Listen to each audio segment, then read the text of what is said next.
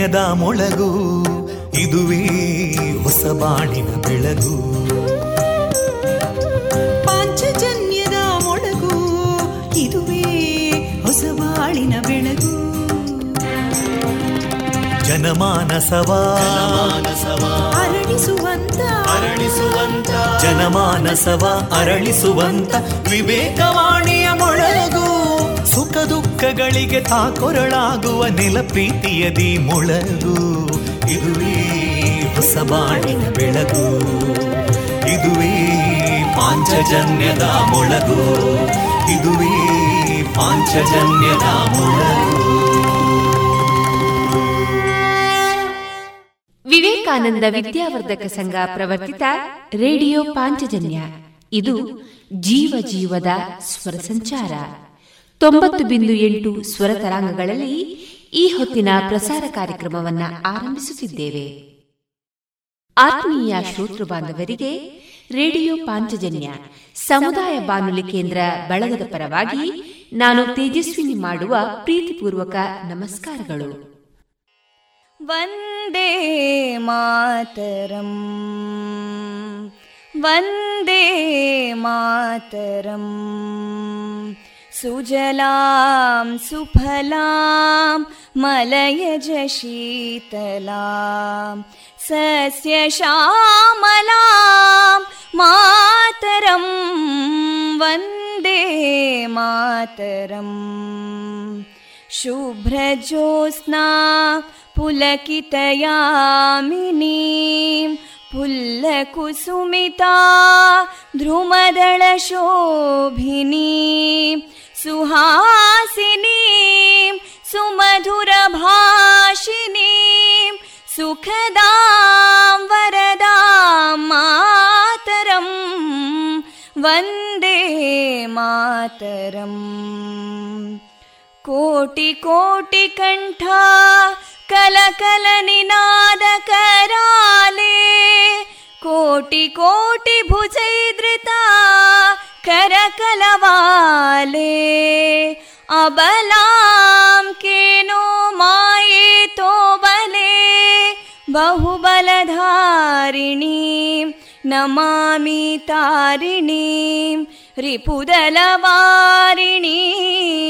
मातरम् वन्दे मातरम् तुमि विद्या तुमि धर्मा तुमि हृदि तुमि मर्मा त्वं हि प्राणा शरीरे बाहुते तुमि मा शक्ति हृदये तुमि मा भक्ति तोमारयी प्रतिमागडी मन्दिरे मन्दिरे वन्दे मातरम्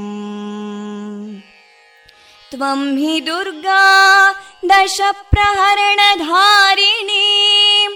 कमलां कमलदलविहारिणीं। वाणीं विद्यादायिनीं। नमामि त्वां नमामि कमलाम् अमलामतुलां सुजलां सुफलां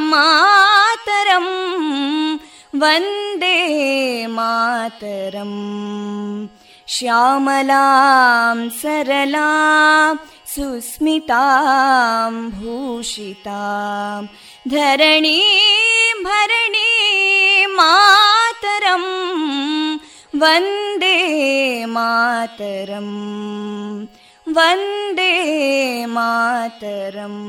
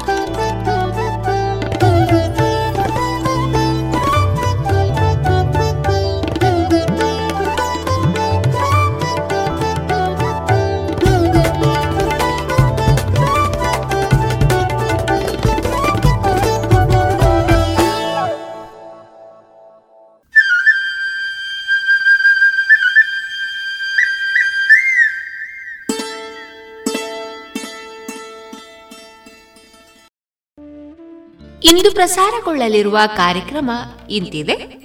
ಮೊದಲಿಗೆ ಭಕ್ತಿ ಗೀತೆಗಳು ಮಾರುಕಟ್ಟೆದಾರಣೆ ಜಾಣ ಸುದ್ದಿ ಸಾಹಿತ್ಯ ಸಂಗಮದಲ್ಲಿ ಡಾಕ್ಟರ್ ಸುಭಾಷ್ ಪಟ್ಟಾಜಿ ಅವರಿಂದ ಸ್ವರಚಿತ ಕಥಾವಾಚನ. ವೈದ್ಯ ದೇವೋಭವ ಕಾರ್ಯಕ್ರಮದಲ್ಲಿ ತಾಯಿ ಮತ್ತು ಮಗುವಿನ ಆರೈಕೆ ಈ ವಿಚಾರಗಳ ಕುರಿತು ಡಾಕ್ಟರ್ ಸುಲೇಖಾ ವರದರಾಜ್ ಅವರೊಂದಿಗಿನ ಸಂದರ್ಶನ. ಕೊನೆಯಲ್ಲಿ ಮಧುರ ಗಾನ ಪ್ರಸಾರವಾಗಲಿದೆ.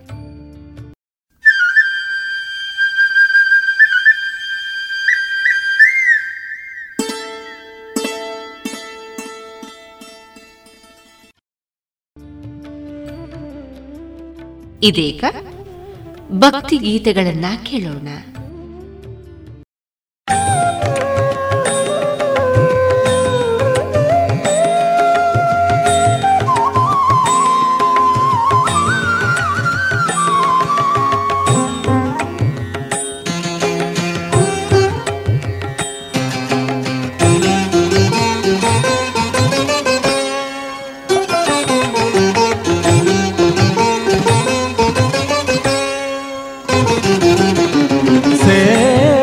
ತನದ ರುಚಿಯೇ ನಳೆದೆಯೋ ದೇವ? ಹನುಮರಾಯ, ವೈರಾಗ್ಯ ಬೇಡಿ, ಸೇವಕತನದ ರುಚಿಯೇ ನಳೆದೆಯೋ ದೇವ? ಹನುಮರಾಯ, ವೈರಾಗ್ಯ ಬೇಡಿ, ಸೇವಕತನದ ರುಚಿಯೇ ನಳೆದೆಯೋ ಹನುಮಾ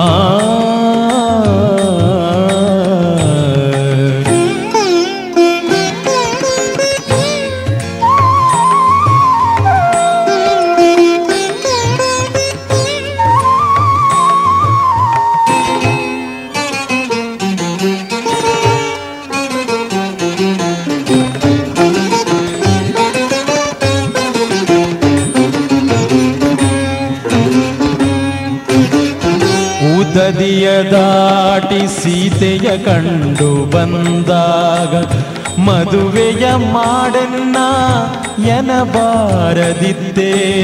ಉದದಿಯ ದಾಟಿ ಸೀತೆಯ ಕಂಡು ಬಂದಾಗ ಮದುವೆಯ ಮಾಡೆನ್ನ ಎನಬಾರದಿದ್ದೆ. ಪದದಿ ಪಾಷಾಣ ಹೆಣ್ಣ ಮಾಡಿದವನಿಗೆ ಪದದಿ ಪಾಷಾಣ ಹೆಣ್ಣ ಮಾಡಿದವನಿಗೆ, ಇದು ಏನಾಶ್ಚರ್ಯವೋ ನೀ ಬಯಸಲೊಲ್ಲದೆ ಹೋದೆ. ಇದು ಏನಾಶ್ಚರ್ಯವೋ ನೀ ಬಯಸಲೊಲ್ಲದೆ ಹೋದೆ. ಸೇವಕತನದ ರುಚಿ ಏನಳೆದೆಯೋ ದೇವ? ಹನುಮರಾಯ, ವೈರಾಗ್ಯ ಬೇಡಿ ಸೇವಕತನದ ರುಚಿ ಏನಳೆದೆಯೋ ಹನುಮಾ ಹನುಮಾ.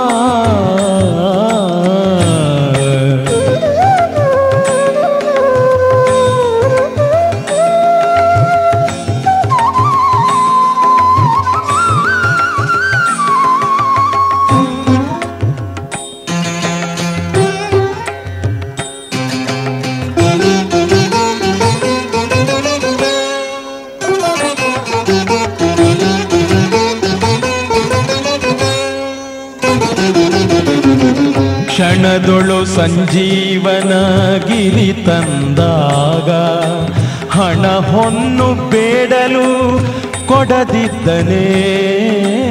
ಕ್ಷಣದೊಳು ಸಂಜೀವನ ಗಿರಿ ತಂದಾಗ ಹಣ ಹೊನ್ನು ಬೇಡಲು ಕೊಡದಿದ್ದನೇ. ವಿನಯದ ವಿಭೀಷಣಗೆ ರಾಜ್ಯವಿತ್ತ ವಿನಯದ ವಿಭೀಷಣಗೆ ರಾಜ್ಯವಿತ್ತ ಇದು ಏನಾಶ್ಚರ್ಯ ಹನುಮಾನೀನೊಲ್ಲದೆ ಹೋದೆ. ಇದು ಏನಾಶ್ಚರ್ಯ ಹನುಮಾನೀನೊಲ್ಲದೆ ಹೋದೆ. ಸೇವಕತನದ ರುಚಿಯೇ ನಳೆದೆಯೋ ದೇವ. ಹನುಮರಾಯ, ವೈರಾಗ್ಯ ಬೇಡಿ. ಸೇವಕತನದ ರುಚಿ ಏನಳೆದೆಯೋ ಹನುಮಾ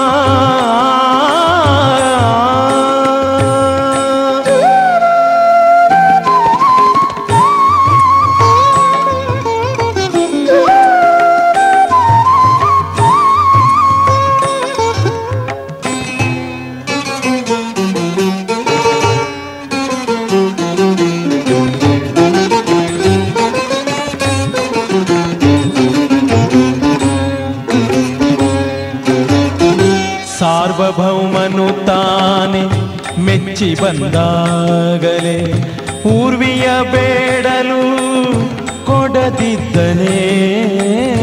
ಸಾರ್ವಭೌಮನು ತಾನೆ ಮೆಚ್ಚಿ ಬಂದಾಗಲೇ ಊರ್ವಿಯ ಬೇಡಲು ಕೊಡದಿದ್ದನೇ. ಸರ್ವವ ತೋರೆದು ಶ್ರೀ ಪುರಂದರ ವಿಠಲನ पुरन्दर विठलना विठलना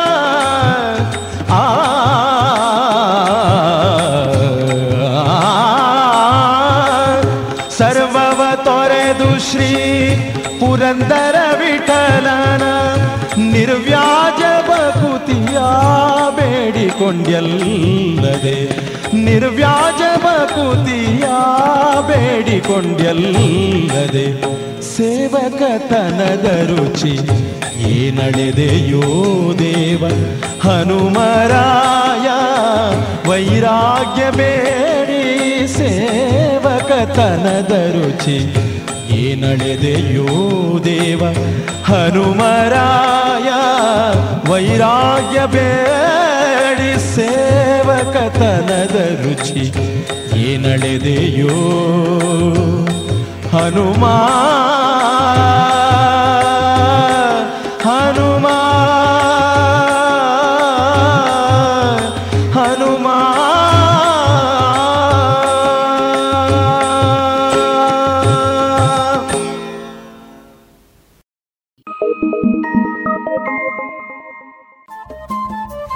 ರೇಡಿಯೋ ಪಾಂಚಜನ್ಯ ತೊಂಬತ್ತು ಬಿಂದು ಎಂಟು ಎಫ್ಎಂ ಸಮುದಾಯ ಬಾನುಲಿ ಕೇಂದ್ರ ಪುತ್ತೂರು. ಇದು ಜೀವ ಜೀವದ ಸ್ವರ ಸಂಚಾರ.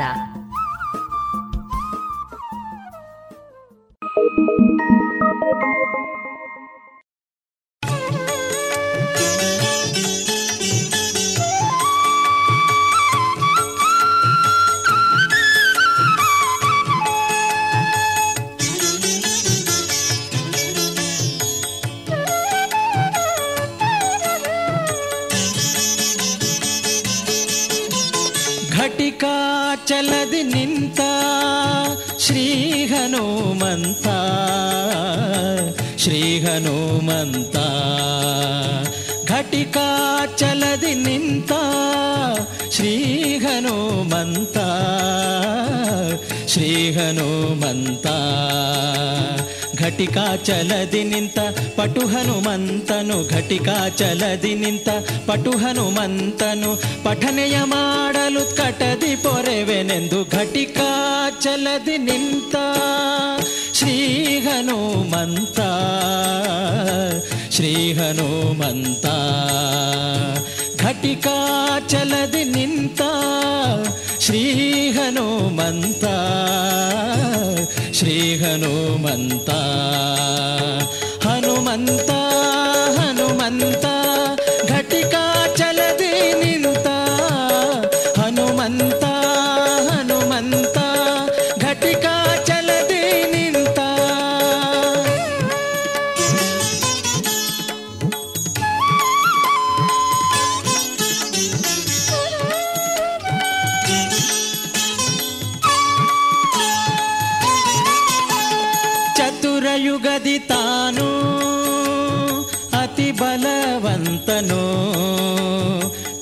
ಚತುರ್ಮುಖ ನಯ್ಯನ. ಚತುರಯುಗದಿ ತಾನು ಅತಿ ಬಲವಂತನು. ಚತುರ್ಮುಖ ನಯ್ಯನ. ಚತುರ ಚತುರತ ಚತುರತನದಿ ಭಜಿಸಿ. ಚತುರ ಚತುರತ ಚತುರತನದಿ ಭಜಿಸಿ. ಚತುರ್ಮುಖನಾಗಿ ಚತುರ್ವಿಧ ಫಲ ಕೊಡುತ್ತ ಘಟಿಕಾ ಚಲದಿ ನಿಂತ. ಶ್ರೀ ಹನುಮಂತ ಶ್ರೀ ಹನುಮಂತ ಘಟಿಕಾ ಚಲದಿ ನಿಂತ ಶ್ರೀ ಹನುಮಂತ ಶ್ರೀ ಹನುಮಂತ ಹನುಮಂತ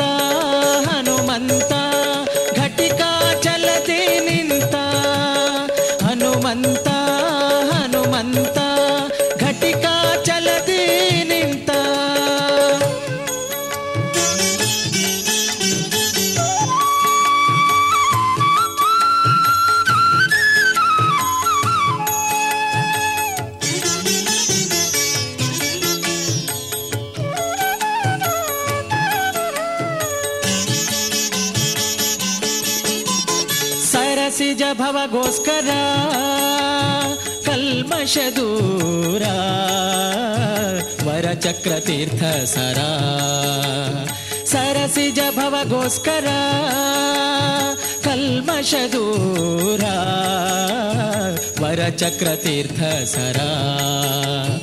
ಮೆರವಾ ಚಲದಿ ನಿತ್ಯ ನರಹರಿಗೆದುರಾಗಿ ಮೆರವಾ ಚಲದಿ ನಿತ್ಯ ನರಹರಿಗೆದುರಾಗಿ ಸ್ಥಿರ ಯೋಗಾಸನದಿ ವರವ ಕೊಡುವೆನೆಂದು ಘಟಿಕಾ ಚಲದಿ ನಿಂತ, ಶ್ರೀ ಹನುಮಂತ ಶ್ರೀ ಹನುಮಂತ. ಘಟಿಕಾ ಚಲದಿ ನಿಂತ, ಶ್ರೀ ಹನುಮಂತ. ಶ್ರೀ ಹನುಮಂತ ಹನುಮಂತ ಹನುಮಂತ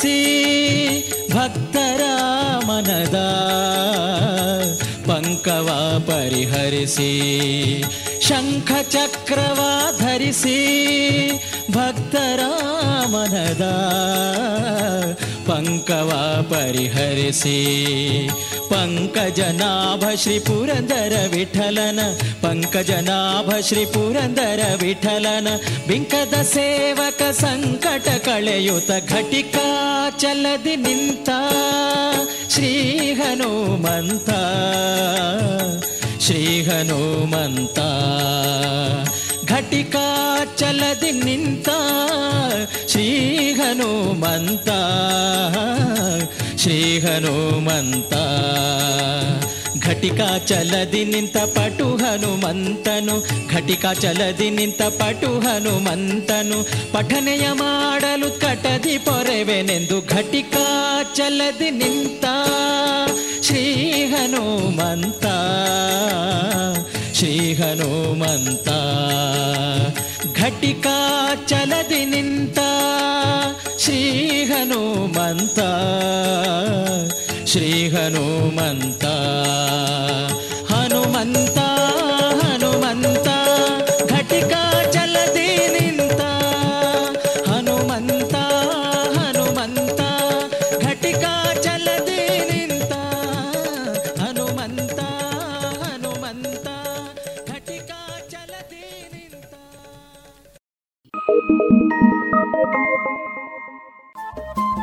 ರೇಡಿಯೋ ಪಾಂಚಜನ್ಯ ತೊಂಬತ್ತು ಬಿಂದು ಎಂಟು ಎಫ್ಎಂ ಸಮುದಾಯ ಬಾನುಲಿ ಕೇಂದ್ರ ಪುತ್ತೂರು. ಇದು ಜೀವ ಜೀವದ ಸ್ವರ ಸಂಚಾರ.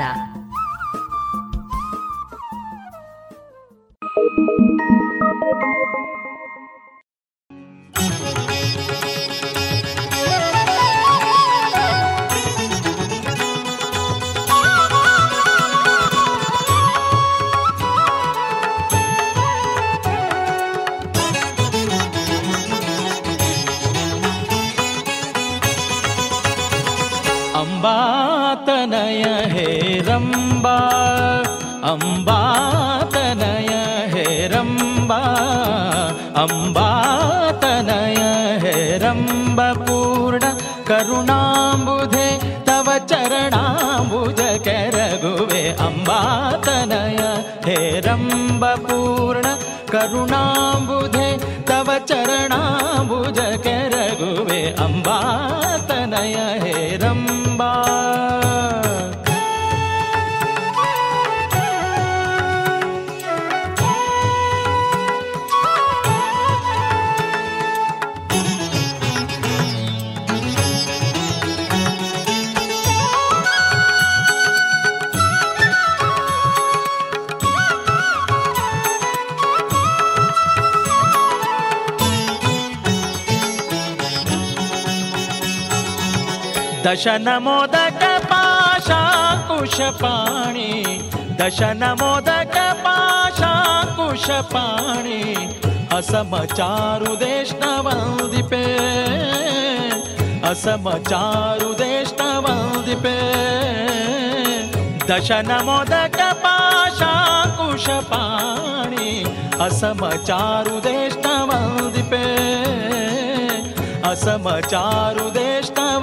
पे। असमाचारु देशनवल्दिपे अंबा तनय हे रंबा। अंबा तनय हे रम्ब पूर्णकरुणाम्बुधे तव कर करगुवे अंबा तनय हे रंबा। अंबा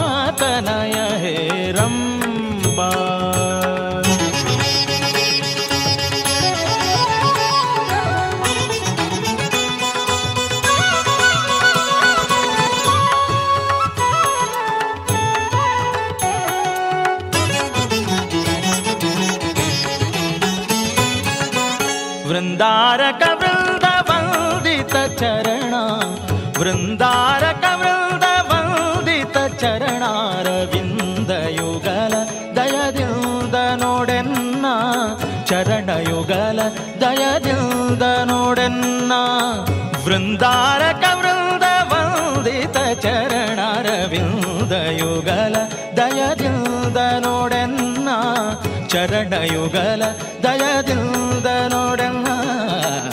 अम्बातनय हे रम्बा अम्बातनय हेरम्ब पूर्ण करुणाम्बुधे तव चरणा बुजकुवे अम्बातनय हे रम्बा अम्बा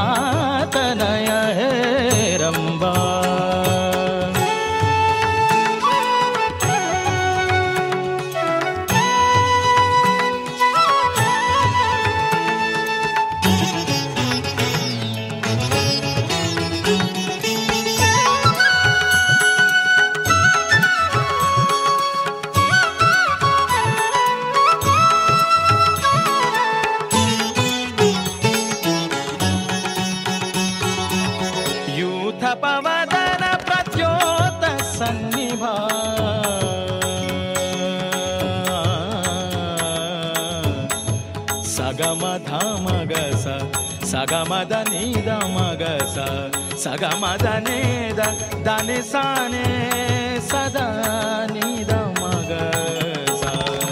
यूथ पवदन प्रच्योत सन्नि भ जगन्नाथ विठ्ठलन संप्रीति विषय जय जगन्नाथ विठ्ठलन संप्रीति विषय जय यूथ पवदन प्रच्योत सन्नि भ जगन्नाथ विठ्ठलन सम्प्रीति विषय जय अम्बातनय हे रम्बा अम्बातनय हेदम्ब पूर्ण करुणाबुधे तव चरणाम्बुज रघु।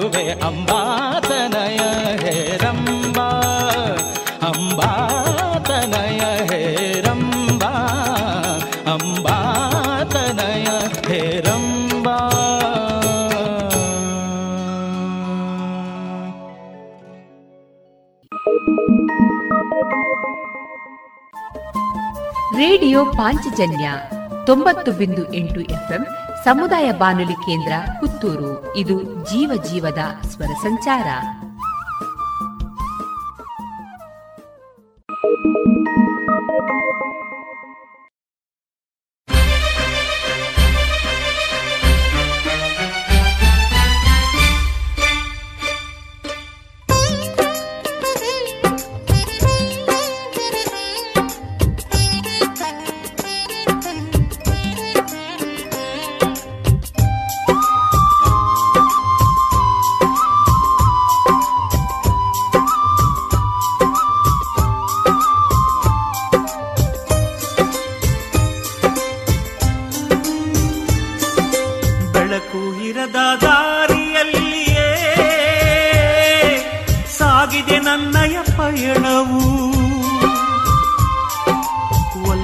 ಬಲವು ದೊರೆಯದೆಯೇ?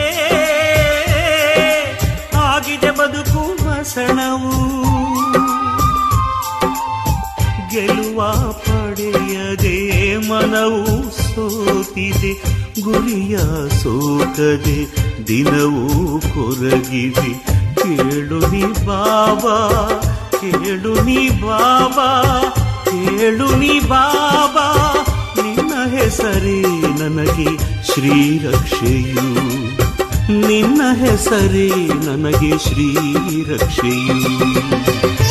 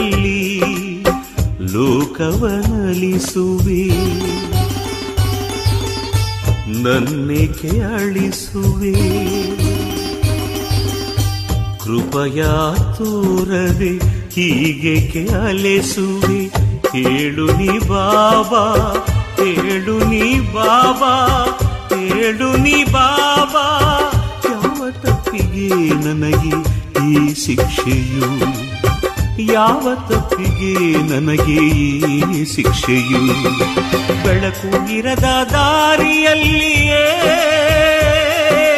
ಸಾಗಿದೆ ನನ್ನಯ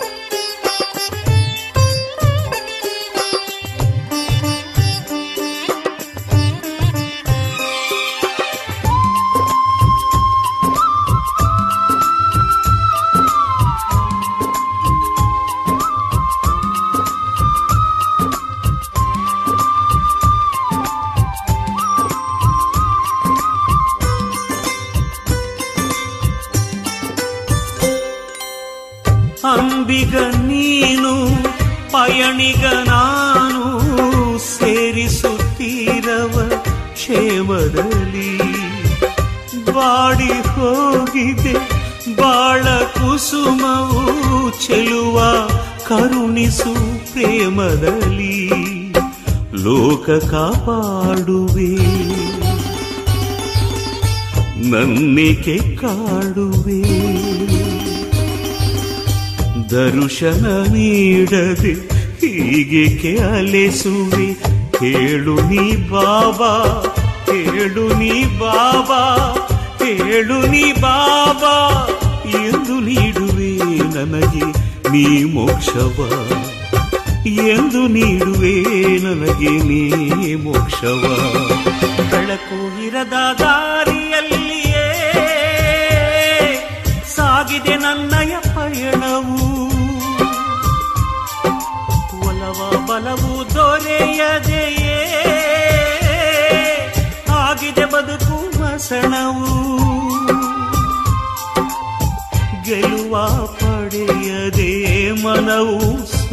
ಸೋತಿದೆ ಗುರಿಯ ಸೋಕದೆ ದಿನವೂ ಕೊರಗಿವೆ.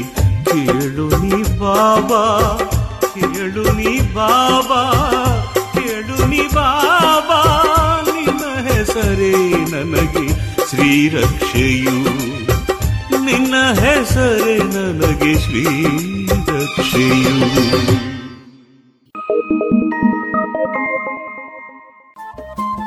ರೇಡಿಯೋ ಪಾಂಚಜನ್ಯ ತೊಂಬತ್ತು ಬಿಂದು ಎಂಟು ಎಫ್ಎಂ ಸಮುದಾಯ ಬಾನುಲಿ ಕೇಂದ್ರ ಪುತ್ತೂರು. ಇದು ಜೀವ ಜೀವದ ಸ್ವರ ಸಂಚಾರ.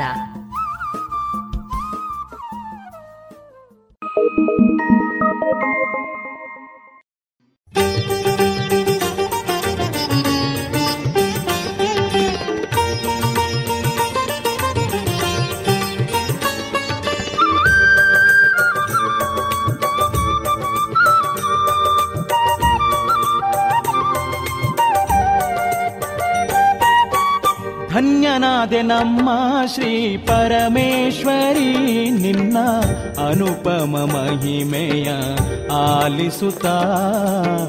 ಧನ್ಯನಾದೆ ನಮ್ಮ ಶ್ರೀ ಪರಮೇಶ್ವರಿ, ನಿನ್ನ ಅನುಪಮ ಮಹಿಮೆಯ ಆಲಿಸುತ್ತ. ಸುಜನರ ಮೊರೆ ಕೇಳಿ, ಭ್ರಮಣ ರೂಪವ ತಾಳಿ ಅರುಣಾಸುರನ ಕೊಂದ ಕಥೆ ಕೇಳುತ್ತಾ. ಸುಜನರ ಮೊರೆ ಕೇಳಿ, ಭ್ರಮಣ ರೂಪವ ತಾಳಿ ಅರುಣಾಸುರನ ಕೊಂದ ಕಥೆ ಕೇಳುತ್ತಾ. ಧನ್ಯನಾದೆ ನಮ್ಮ ಶ್ರೀ ಪರಮೇಶ್ವರಿ, ನಿನ್ನ ಅನುಪಮ ಮಹಿಮೆಯ ಆಲಿಸುತ್ತಾ.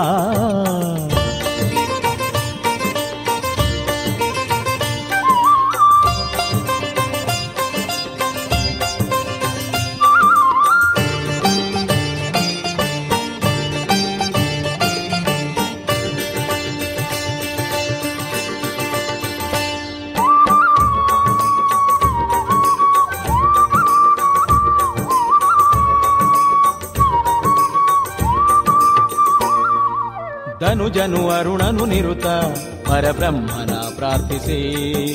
ಕುಶಲವ ಮೆರೆದನು ತನಗೆ ವರವೊಂದನು ಯಾಚಿಸಿ. ಧನುಜನು ಅರುಣನು ನಿರುತ, ಪರಬ್ರಹ್ಮನ ಪ್ರಾರ್ಥಿಸಿ. ಕುಶಲವ ಮೆರೆದನು ತನಗೆ ವರವೊಂದನು ಯಾಚಿಸಿ. ಪುರದಿ ಶರಗಳಲ್ಲಿ ವನಿತೆ ಪುರುಷರಲ್ಲಿ ಮರಣವಾಗದಿರಲಿ. ಪಾದವೆರಡರವು ನಾಲ್ಕು ಕಾಲಿನವು ಕೊಲುವರಾಗದಿರಲಿ ವರದ ಮದದಿ ಮೆರೆದ ಧನುಜ ಸುರರ ತರು ಬಿದಿವಿಗೆ ದೂರ ತಾನಾದ ಅಜೇಯನು. ಏನು ಮೆರೆದ ನಮ್ಮ ಸುರೇಂದ್ರನು ಅಂದು ಮರಣವ ಗೆಲಿದ ಅಹಂಕಾರದಿ. ಏನು ಮೆರೆದ ನಮ್ಮ ಸುರೇಂದ್ರನು ಅಂದು ಮರಣವ ಗೆಲಿದ ಅಹಂಕಾರದಿ.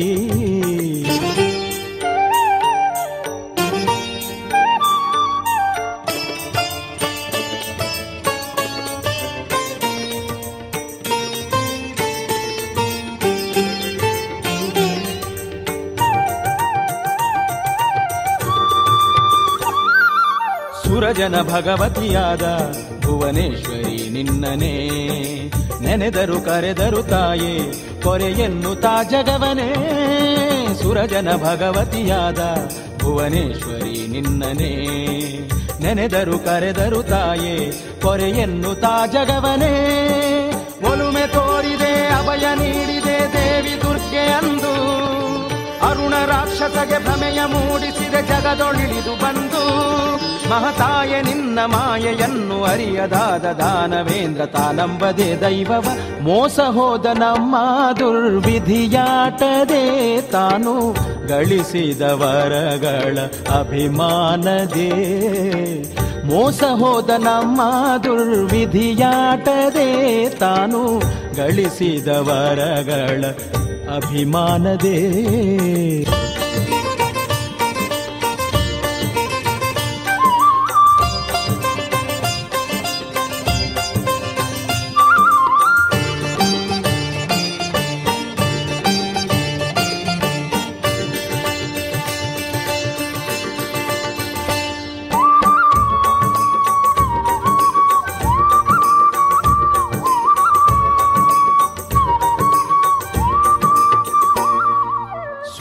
ಅಭಿಮಾನದೇ ತನಗೆಂದು ಜಗ ಜಗಕರುಹರು ದೈತ್ಯನು. ಸುರರು ಅನವರತ ನೆನೆವ ಗಾಯತ್ರಿಯ ಮರೆತನು. ಸುರಗುರು ಹಗೆತನಗೆಂದು ಜಗಕರುಹರು ದೈತ್ಯನು. ಸುರರು ಅನವರತ ನೆನೆವ ಗಾಯತ್ರಿಯ ಮರೆತನು. ಅರುಣದಾನವನ ದೇವಿ ಭಾಗ್ಯಧನ ಕರಗಿ ಕ್ಷೀಣವಾಯ್ತು. ಜನನಿ ನೀನು ಭ್ರಮರಾಂಬೆಯಾಗೆ ಅವನಳಿವು ಸನಿಹವಾಯ್ತು. ಕ್ಷಣ ಕೋಟಿ ಕೋಟಿ ಭ್ರಮರವಿಂಡು ಕೊಂದ ಒಂದು ಧನುಜನನ್ನು ದೇವಿ ನಿನ್ನ ದೇಶದೆ ಧನ್ಯನಾದೆ ನಮ್ಮ ಶ್ರೀ ಪರಮೇಶ್ವರಿ. ನಿನ್ನ ಅನುಪಮ ಮಹಿಮೆಯ ಆಲಿಸುತ್ತಾ ಧನ್ಯನಾದೆ ನಮ್ಮ ಶ್ರೀ ಪರಮೇಶ್ವರಿ. ನಿನ್ನ ಅನುಪಮ ಮಹಿಮೆಯ ಆಲಿಸುತ್ತಾ ಸುಜನರ ಮೊರೆ ಕೇಳಿ ಭ್ರಮಣ ರೂಪವ ತಾಳಿ ಅರುಣಾಸುರನ ಕೊಂದ ಕಥೆ ಕೇಳುತ್ತಾ. ಸುಜನರ ಮೊರೆ ಕೇಳಿ ಭ್ರಮಣ ರೂಪವ ತಾಳಿ ಅರುಣಾಸುರನ ಕೊಂದ ಕಥೆ ಕೇಳುತ್ತಾ. ಧನ್ಯನಾದೆ ನಮ್ಮ ಶ್ರೀ ಪರಮೇಶ್ವರಿ, ನಿನ್ನ ಅನುಪಮ ಮಹಿಮೆಯ ಆಲಿಸುತ್ತಾ. ಧನ್ಯನಾದೆ ನಮ್ಮ ಶ್ರೀ ಪರಮೇಶ್ವರಿ, ನಿನ್ನ ಅನುಪಮ ಮಹಿಮೆಯ ಆಲಿಸುತ್ತಾ.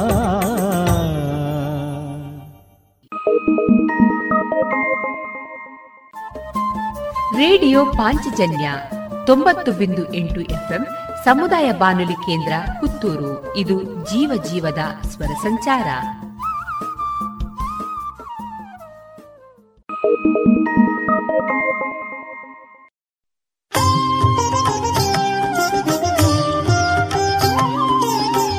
ಹರಿನಾಮವೇ ಬಲು ಆನಂದಮಯವು ನುಡಿಯುನಿ ನುಡಿಯುನಿ ನುಡಿಯುನಿ ಮನುಜ ಹರಿನಾಮವೇ ಬಲು ಆನಂದಮಯವು ನುಡಿಯುನಿ ನುಡಿಯುನಿ ನುಡಿಯುನಿ ಮನುಜ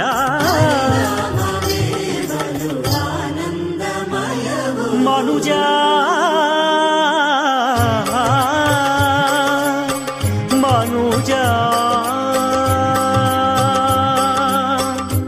ಸಂಗ ಭಂಗ ಗುಣ ತೊರೆಯುತ್ತಲೇ ಶ್ರೀ ವೆಂಕಟೇಶ ಶುಭ ನಾಮ ನುಡಿಯೋ ಈಗ ಅಂಗ ಸಂಗ ಭಂಗ ಗುಣ ತೊರೆಯುತ್ತಲೇ ಶ್ರೀ ವೆಂಕಟೇಶ ಶುಭ ನಾಮ ನುಡಿಯೋ ಈಗ ರಾಮನು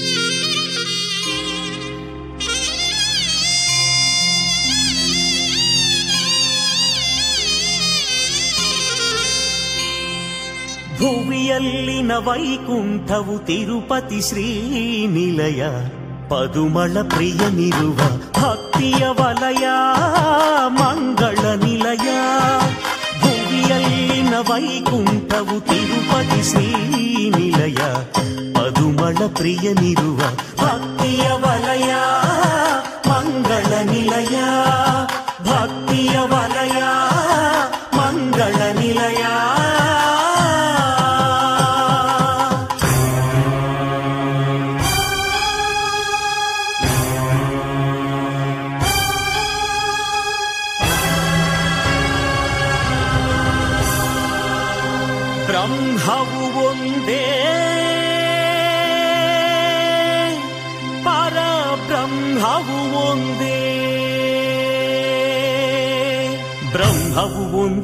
పద బ్రహ్మవు ಒಂದೇ ಪದ ಬ್ರಹ್ಮವು ಒಂದೇ ಪದ ಬ್ರಹ್ಮವು ಒಂದೇ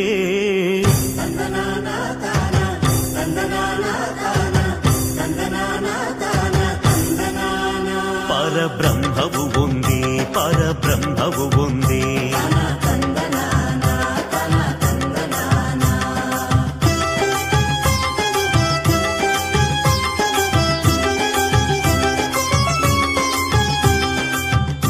ಧರೆಯನು ಆಳುವಂತ ರಾಜನ ನಿದ್ರೆಯು ಒಂದೇ ಆತನ ಸೇವಕನ ನಿದ್ರೆಯೂ ಒಂದೇ ವೇದವ ಬಲ್ಲ ವಿಪ್ರಮೆಟ್ಟು ಭೂಮಿ ಒಂದೇ ವೇದವ ಬಲ್ಲ ವಿಪ್ರಮೆಟ್ಟು ಭೂಮಿ ಒಂದೇ ಚಂಡಾಲನಿರುವಂತ ಈ ಭೂಮಿಯು ಒಂದೇ ಬ್ರಹ್ಮವು ಒಂದೇ ಪರಬ್ರಹ್ಮವು ಒಂದೇ ಪರಬ್ರಹ್ಮವು ಒಂದೇ ಪರಬ್ರಹ್ಮವು ಒಂದೇ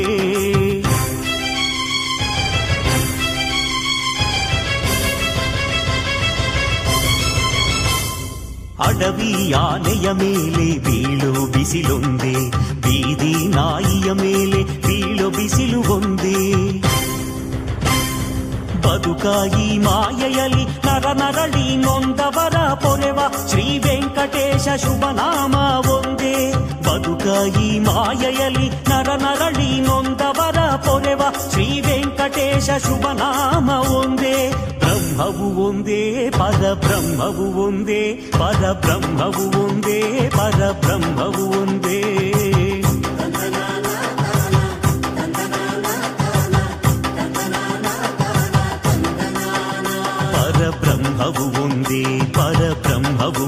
free.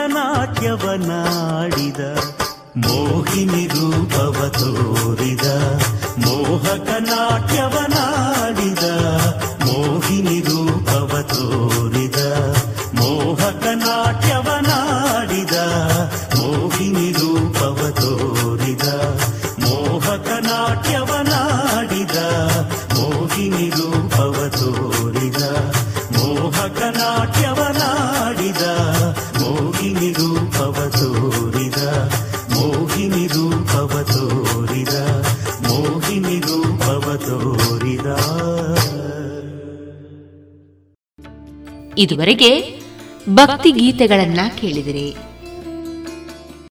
अब पूरे भारत के लिए एक राशन कार्ड की व्यवस्था भी हो रही है यानी एक राष्ट्र एक ration card one nation one ration card इसका सबसे बड़ा लाभ उन गरीब साथियों को मिलेगा जो रोजगार या दूसरी आवश्यकताओं के लिए अपना गांव छोड़ करके कहीं और जाते हैं ಪ್ರಧಾನಮಂತ್ರಿ ನರೇಂದ್ರ ಮೋದಿ ಅವರ ಈ ವಿಜ್ಞಾನದ ಎನ್ಎಫ್ಎಸ್ಎ ಲಾಭಾರ್ಥಿಗಳಿಗಾಗಿ ರೂಪಿಸಲಾಗಿದೆ ಒಂದು ದೇಶ ಒಂದು ಪಡಿತರ ಚೀಟಿಯ ವ್ಯವಸ್ಥೆ ತಮ್ಮ ಚಾಲತಿಯಲ್ಲಿರುವ ಪಡಿತರ ಚೀಟಿಯಿಂದಲೇ ದೇಶದ ಯಾವುದೇ ಭಾಗದಲ್ಲಿ ಯಾವುದೇ ಪಡಿತರ ಅಂಗಡಿಯಿಂದ ಲಾಭವನ್ನು ತೆಗೆದುಕೊಳ್ಳಬಹುದು ಯೋಜನೆ ಹಾಗೂ ಇತರ ಮಾಹಿತಿಗಳಿಂದ ಪ್ರಯೋಜನಗಳನ್ನು ಪಡೆಯಲು ಟೋಲ್ ಫ್ರೀ ಸಂಖ್ಯೆ ಒಂದು ನಾಲ್ಕು ನಾಲ್ಕು ನಾಲ್ಕು ಐದಿಗೆ ಸಂಪರ್ಕಿಸಿ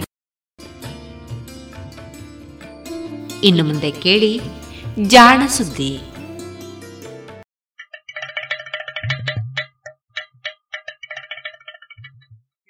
ಕೇಳು ಕೇಳು ಜಾಣ ಜಾಣ ಸುದಿಯ ಕೇಳು ಕೇಳು ಕೇಳು ಜಾಣ. ಇಂದು ಹಂದು ಮುಂದು ಹಿಂದು ಹರಿವು ತಿಳಿವು ಚುಟುಕು ತೆರಗು ನಿತ್ಯ ನುಡಿಯುವತ್ತು ತರಲು, ನಿತ್ಯ ನುಡಿಯುವತ್ತು ತರಲು ಕೇಳಿ ಜಾಣರ, ಜಾಣ ಸುದ್ದಿಯ ಕೇಳು ಕೇಳು ಕೇಳು ಜಾಣ ಜಾಣ ಸುದ್ದಿಯ ಕೇಳು ಕೇಳು ಕೇಳು ಜಾಣ. ಸಂಶೋಧನೆ ಸ್ವಾರಸ್ಯ.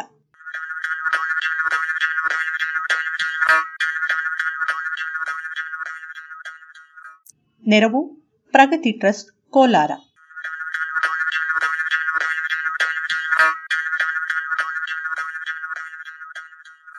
ಮಲ ಮಹಾತ್ಮೆ.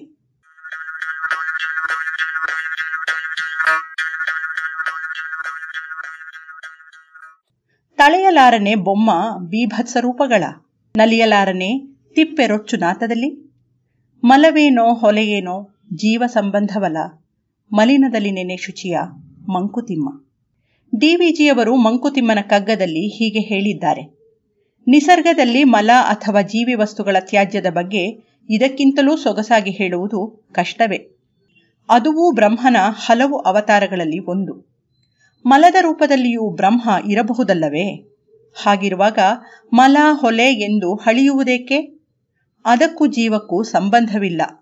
ಮಲಿನವನ್ನು ಕಂಡಾಗ ಅದರಲ್ಲಿಯೂ ಒಳ್ಳೆಯದನ್ನು ಕಾಣುವ ಮನಸ್ಸು ಇರಲಿ ಎಂದು ಕವಿ ತತ್ವ ನುಡಿದಿದ್ದಾರೆ. ಮಲ ಎನ್ನುವುದು ಸಂಪನ್ಮೂಲಗಳ ಮತ್ತೊಂದು ರೂಪ. ಗೋವಿನ ಹಾಡಿನಲ್ಲಿ ಸಗಣಿಯನ್ನು ಹಾಡಿ ಹೊಗಳಿ ಮಲದ ಮಹಿಮೆಯನ್ನು ಕೊಂಡಾಡಿದ್ದೇವೆ. ಆದರೂ ಸಗಣಿಯಷ್ಟೇ ಗೌರವದಿಂದ ಇತರ ಮಲಗಳನ್ನು ನಾವು ಕಾಣುವುದಿಲ್ಲ. ಏನೇ ಇರಲಿ, ನಿಸರ್ಗ ಎಂದರೆ ಕೇವಲ ಮಾನವನಲ್ಲವಲ್ಲ. ಬಹಳಷ್ಟು ಜೀವಿಗಳು ಮಲವನ್ನೂ ಒಂದು ಸಂಪನ್ಮೂಲವನ್ನಾಗಿ ಬಳಸುತ್ತವೆ. ಅಂತಹ ಎರಡು ವಿಶೇಷ ಸುದ್ದಿಗಳನ್ನು ಮೊನ್ನೆ proceedings of national academy of sciences ಪತ್ರಿಕೆ ಹಾಗೂ ಪಿಎಲ್ಒಎಸ್ ಒನ್ ಪತ್ರಿಕೆ ಪ್ರಕಟಿಸಿವೆ. ಮಲ ಎಂದರೆ ಗೊತ್ತಲ್ಲ? ನಾವು ಉಂಡು ಅರಗಿಸಿಕೊಂಡ ಮೇಲೆ ಉಳಿಯುವ ಆಹಾರ. ಇದನ್ನು ದೇಹ ಬಳಸಿಕೊಳ್ಳಲಾರದು. ಆದ್ದರಿಂದ ಹೀಗೆ ಅರಗದೆ ಉಳಿದ ಆಹಾರ ದೇಹದಿಂದ ಹೊರಗೆ ಮಲದ ರೂಪದಲ್ಲಿ ಹೋಗುತ್ತದೆ. ನಮ್ಮ ದೇಹದಿಂದ ಹೊರಬಂದ ಮೇಲೆ ಅದನ್ನು ಕಕ್ಕಸ್ಸು ಅಥವಾ ಹೇಲು ಅನ್ನುತ್ತೇವೆ. ಗೋವಿನದನ್ನು ಸಗಣಿ ಎಂತಲೂ, ಹಕ್ಕಿಯದನ್ನು ಹಿಕ್ಕೆ, ಪಿಕ್ಕೆ ಅಂತಲೂ, ಆನೆಯದನ್ನು ಲದ್ದಿ ಎಂತಲೂ, ವೈವಿಧ್ಯಮಯವಾದ ಹೆಸರನ್ನಿಟ್ಟು ಕರೆಯುತ್ತೇವಾದರೂ ಎಲ್ಲವೂ ನಮಗೆ ಅಸಹ್ಯವೇ. ಹಾಗಿದ್ದು ಹಲವು ಜೀವಿಗಳು ಮಲವನ್ನು ಬಳಸುತ್ತವೆ. ಉದಾಹರಣೆಗೆ, ಸಗಣಿ, ದುಂಬಿ ನೊಣಗಳೆಲ್ಲ ಸಗಣಿಯಲ್ಲಿಯೇ ತಮ್ಮ ಮನೆ ಕಟ್ಟುತ್ತವೆ. ಅದರಲ್ಲಿಯೇ ಮೊಟ್ಟೆ ಇಟ್ಟು ಅದೇ ಅವುಗಳ ಮರಿಗಳಿಗೆ ಆಹಾರವಾಗುತ್ತದೆ. ಸಗಣಿ ಬಿಡಿ, ಅದು ವಿಶೇಷ ಮಲ. ಅದಕ್ಕಾಗಿಯೇ ಅದನ್ನು ಹಲವು ವಿಧದಲ್ಲಿ ಬಳಸುತ್ತೇವಲ್ಲ ಎಂದಿರಾ?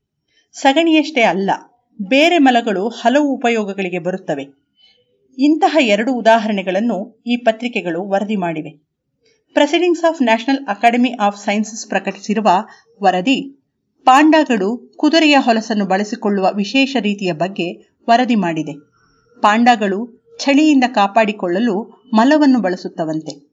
ಮತ್ತೊಂದೆಡೆ ಬೇರೆ ಕೀಟಗಳಿಂದ ತಮ್ಮನ್ನು ರಕ್ಷಿಸಿಕೊಳ್ಳಲು ಜೇನ್ನೊಣಗಳು ಸಗಣಿಯನ್ನು ಮೈಗೆ ಹಚ್ಚಿಕೊಳ್ಳುತ್ತವೆ ಎಂದು ಪಿಎಲ್ಒಎಸ್ ಸಂಸ್ಥೆ ವರದಿ ಮಾಡಿದೆ. ಪಾಂಡಾಗಳು ಮೈಗೆ ಕುದುರೆ ಲದ್ದಿ ಮೆತ್ತಿಕೊಳ್ಳುವುದು ಬಲು ಸ್ವಾರಸ್ಯಕರ ವಿಷಯಗಳನ್ನು ಬಯಲು ಮಾಡಿದೆ. ಎಂತಹ ಸ್ವಾರಸ್ಯ ಎಂದು ಕುತೂಹಲವಾಯಿತೆ? ಇರಲಿ, ಈ ಪಾಂಡ ಬಗ್ಗೆ ಗೊತ್ತಲ್ಲ. ಅದು ಒಂದು ಬಗೆಯ ಕರಡಿ, ಆದರೆ ಬಲು ಮುದ್ದಾದ ಕರಡಿ. ಅದು ಎಷ್ಟು ಮುದ್ದಾಗಿದೆ ಎಂದರೆ ವಿಶ್ವ ವನ್ಯಜೀವಿ ಸಂರಕ್ಷಣಾ ಸಂಸ್ಥೆ ವರ್ಲ್ಡ್ ವೈಡ್ ಫಂಡ್ ಪಾಂಡಾವನ್ನೇ ತನ್ನ ಚಿಹ್ನೆಯನ್ನಾಗಿ ಮಾಡಿಕೊಂಡಿದೆ.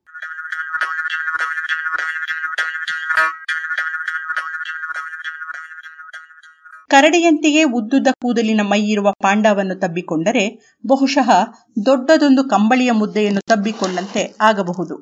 ಈ ಮೃದು ಕಂಬಳಿ ಮುದ್ದೆಯ ಕೈ, ಕಾಲು, ಕಣ್ಣು, ಕಿವಿಗಳು ಅಚ್ಚ ಕಪ್ಪು ಬಣ್ಣ. ಮುಖ, ಹೊಟ್ಟೆ, ಬೆನ್ನು ಹೊಟ್ಟೆ ಮಾತ್ರ ಅಚ್ಚ ಬಿಳಿಯ ಬಣ್ಣ. ಇದು ಚೀನಾ ದೇಶದ ರಾಷ್ಟ್ರೀಯ ಪ್ರಾಣಿಯೂ ಹೌದು. ಇನ್ನೂ ಒಂದು ವಿಶೇಷ ಎಂದರೆ, ಈ ಕರಡಿ ಕೇವಲ ಬಿದಿರಿನ ಎಲೆಗಳನ್ನಷ್ಟೇ ತಿಂದು ಬದುಕುವ ಸಸ್ಯಾಹಾರಿ. ಬಿದಿರು ಇರುವ ಅತಿ ಶೀತ ಪ್ರದೇಶದ ಬೆಟ್ಟಗಳಲ್ಲಿ ಮಾತ್ರ ಇದು ಕಾಣುತ್ತದೆ. ಮುದ್ದು ಪಾಂಡಾದೊಂದು ಸ್ವಾರಸ್ಯಕರವಾದ ಅಭ್ಯಾಸವಿದೆ. ಇದು ಕೆಲವೊಮ್ಮೆ ಕುದುರೆಯ ಲದ್ದಿ ಬಿದ್ದಿರುವ ಕಡೆ ಹೋಗಿ ಹೊರಳಾಡುತ್ತದೆ. ನಮ್ಮ ಎಮ್ಮೆಗಳು ಕೆಸರಿನಲ್ಲಿ ಹೊರಳಾಡುವ ಹಾಗೆ, ಅಥವಾ ನಮ್ಮ ನಾಯಿಗಳು ಮಣ್ಣಿನಲ್ಲಿ ಹೊರಳಾಡುವ ಹಾಗೆ ಹೊರಳಾಡುತ್ತದೆ. ಎಮ್ಮೆಗಳು ಮತ್ತು ನಾಯಿಗಳು ಮಣ್ಣಿನಲ್ಲಿ ಹೊರಳಾಡುವುದರಿಂದ ಮೈಗೆ ಹತ್ತಿಕೊಂಡಿರುವ ಉಣ್ಣೆ ಕೆಳಗೆ ಬೀಳುತ್ತದೆ. ಹೀಗಾಗಿ ಅವು ಕೆಸರು ಮಣ್ಣಲ್ಲಿ ಹೊರಳಾಡುತ್ತವೆ ಎನ್ನುವುದರಲ್ಲಿ ವಿಶೇಷ ಕಾಣುವುದಿಲ್ಲ. ಆದರೆ ಕುದುರೆಯ ಲದ್ದಿಯಲ್ಲಿ ಹೊರಳಾಡುವುದು ಯಾಕೋ? ಇದು ವಿಜ್ಞಾನಿಗಳಿಗೆ ವಿಚಿತ್ರ ಎನಿಸಿತ್ತು. ಇನ್ನೂ ವಿಚಿತ್ರ ಎಂದರೆ ಪಾಂಡಗಳು ಕುದುರೆಯ ಲದ್ದಿಯಲ್ಲಿ ಕೇವಲ ಹೊರಳಾಡುವುದಷ್ಟೇ ಅಲ್ಲ ತಮ್ಮ ಕೈಯಿಂದ ಅವನ್ನು ತೆಗೆದುಕೊಂಡು ವಿಭೂತಿಯನ್ನು ಮೈಗೆ ಬಳಿದುಕೊಂಡಂತೆ ಬಳಿದುಕೊಳ್ಳುತ್ತವೆ. ಇದೇಕೆ ಎನ್ನುವ ಕುತೂಹಲವಿತ್ತು. ಪಾಂಡಾಗಳು ಈ ಕೌತುಕಮಯ ನಡವಳಿಕೆಯನ್ನು ಅರ್ಥ ಮಾಡಿಕೊಳ್ಳಲು ಚೀನಾದ ಪ್ರಾಣಿ ವಿಜ್ಞಾನ ಅಧ್ಯಯನ ಸಂಸ್ಥೆಯ ವಿಜ್ಞಾನಿ ಫ್ಯೂವಿನ್ ವಿ ಮತ್ತು ಸಂಗಡಿಗರು ಒಂದು ಅಧ್ಯಯನವನ್ನು ನಡೆಸಿದರು. ಚೀನಾದ ಉತ್ತರ ಭಾಗದಲ್ಲಿರುವ ಪಾಂಡಾ ಅಭಯಾರಣ್ಯದಲ್ಲಿ ಅಲೆದಾಡುತ್ತಿದ್ದ ಪಾಂಡಾಗಳ ಮೇಲೆ ನಿಗಾ ಇಟ್ಟರು. ರಾತ್ರಿ ಹೊತ್ತು ಚಿತ್ರಗಳನ್ನು ತೆಗೆಯಬಲ್ಲ ಇನ್ಫ್ರಾರೆಡ್ ಕ್ಯಾಮೆರಾಗಳನ್ನು ಕುದುರೆಗಳು ಓಡಾಡಲು ಮಾಡಿದ್ದ ಹಾದಿಯಲ್ಲಿ ಅಲ್ಲಲ್ಲಿ ಇಟ್ಟರು.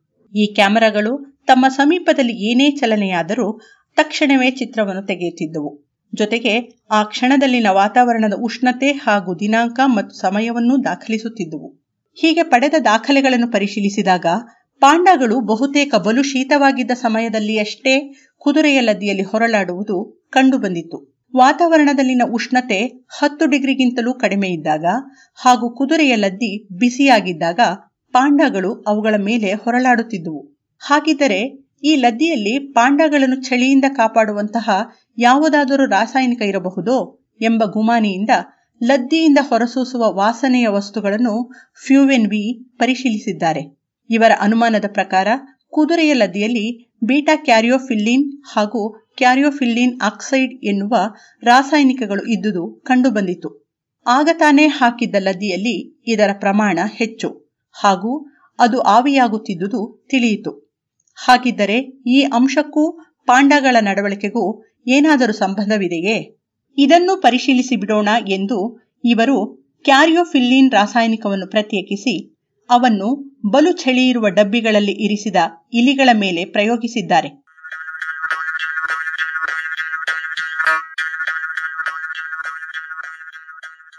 ಡಬ್ಬಿಯ ಒಂದು ಕಡೆ ಸಾಮಾನ್ಯ ಉಷ್ಣತೆ ಹಾಗೂ ಇನ್ನೊಂದೆಡೆ ಮಂಜುಗಡ್ಡೆಯಲ್ಲಿನ ಉಷ್ಣತೆ ಇದ್ದಾಗ ಇಲಿಗಳು ಸಾಮಾನ್ಯ ಉಷ್ಣತೆ ಇದ್ದ ಕಡೆಯಲ್ಲಿಯಷ್ಟೇ ಓಡಾಡುತ್ತಿದ್ದುವು. ಆದರೆ ಕ್ಯಾರಿಯೋಫಿಲ್ಲಿನ್ ಚುಚ್ಚುಮದ್ದನ್ನು ಚುಚ್ಚಿದ ಇಲಿಗಳು ಆ ಥಂಡಿಯನ್ನೂ ನಿರ್ಲಕ್ಷಿಸಿ ಶೀತಲವಾಗಿದ್ದ ಡಬ್ಬಿಗಳಲ್ಲಿಯೂ ಓಡಾಡುತ್ತಿದ್ದುವು. ಅಂದರೆ, ಈ ರಾಸಾಯನಿಕ ಅದು ಹೇಗೋ ಇಲಿಗಳ ಚಳಿ ಸಂವೇದನೆಯನ್ನು ಕುಗ್ಗಿಸಿವೆ ಎಂದು ಅರ್ಥವಾಯಿತು. ಅರ್ಥಾತ್, ಹೊರಗೆ ಬಲು ಥಂಡಿ ಇದ್ದರೂ ಇಲಿಗಳಿಗೆ ಅದು ಚಳಿ ಅನಿಸುತ್ತಲೇ ಇರಲಿಲ್ಲ. ಇದೇಕೆ, ಈ ಕ್ಯಾರಿಯೋಫಿಲಿನ್ ಅದು ಹೇಗೆ ಇವುಗಳ ನಡವಳಿಕೆಯನ್ನು ಬಾಧಿಸುತ್ತಿದೆ ಎನ್ನುವುದನ್ನು ಇವರು ಪರಿಶೀಲಿಸಿದ್ದಾರೆ. ಇಲಿಗಳ ನರದಲ್ಲಿ ಇರುವ ಟ್ರಾನ್ಸಿಯೆಂಟ್ ರಿಸೆಪ್ಟರ್ ಪೊಟೆನ್ಷಿಯಲ್ ಮೆಲಸ್ಟಾಟಿನ್ ಎಂಟು ಎನ್ನುವ ಪ್ರೋಟೀನು ಅದರ ಶೀತ ಸಂವೇದನೆಗೆ ಕಾರಣ ಎಂದು ತಿಳಿದಿತ್ತು. ಕ್ಯಾರಿಯೋಫಿಲ್ಲಿನ್ ರಾಸಾಯನಿಕಗಳನ್ನು ಚುಚ್ಚಿದ ಇಲಿಗಳಲ್ಲಿಯೂ, ಹಾಗೆಯೇ ಕೇವಲ ಉಪ್ಪು ನೀರನ್ನು ಚುಚ್ಚಿದ ಇಲಿಗಳಲ್ಲಿಯೂ ಈ ಪ್ರೋಟೀನಿನ ಚಟುವಟಿಕೆಯಲ್ಲಿ ವ್ಯತ್ಯಾಸ ಇತ್ತು. ಕ್ಯಾರಿಯೋಫಿಲ್ಲಿನ್ ಚುಚ್ಚಿದ ಇಲಿಗಳಲ್ಲಿ ಇದರ ಚಟುವಟಿಕೆ ಬಹಳ ಕಡಿಮೆ ಇತ್ತು. ಹಾಗೂ ಅದು ನೇರವಾಗಿ ಈ ಪ್ರೋಟೀನುಗಳ ಚಟುವಟಿಕೆಯನ್ನಷ್ಟೇ ಅಡ್ಡಗಟ್ಟುತ್ತಿದೆ ಎಂದು ಅರ್ಥವಾಯಿತು. ಕೃಷಿ ಮಾಡಿದ ಜೀವಕೋಶಗಳಲ್ಲಿ ಇವನ್ನು ನೇರವಾಗಿ ಅಳೆದು ತಮ್ಮ ಊಹೆ ನಿಜ ಎನ್ನುವುದನ್ನು ಫ್ಯೂಎನ್ವಿ ತಂಡ ಸ್ಪಷ್ಟಪಡಿಸಿಕೊಂಡಿದೆ.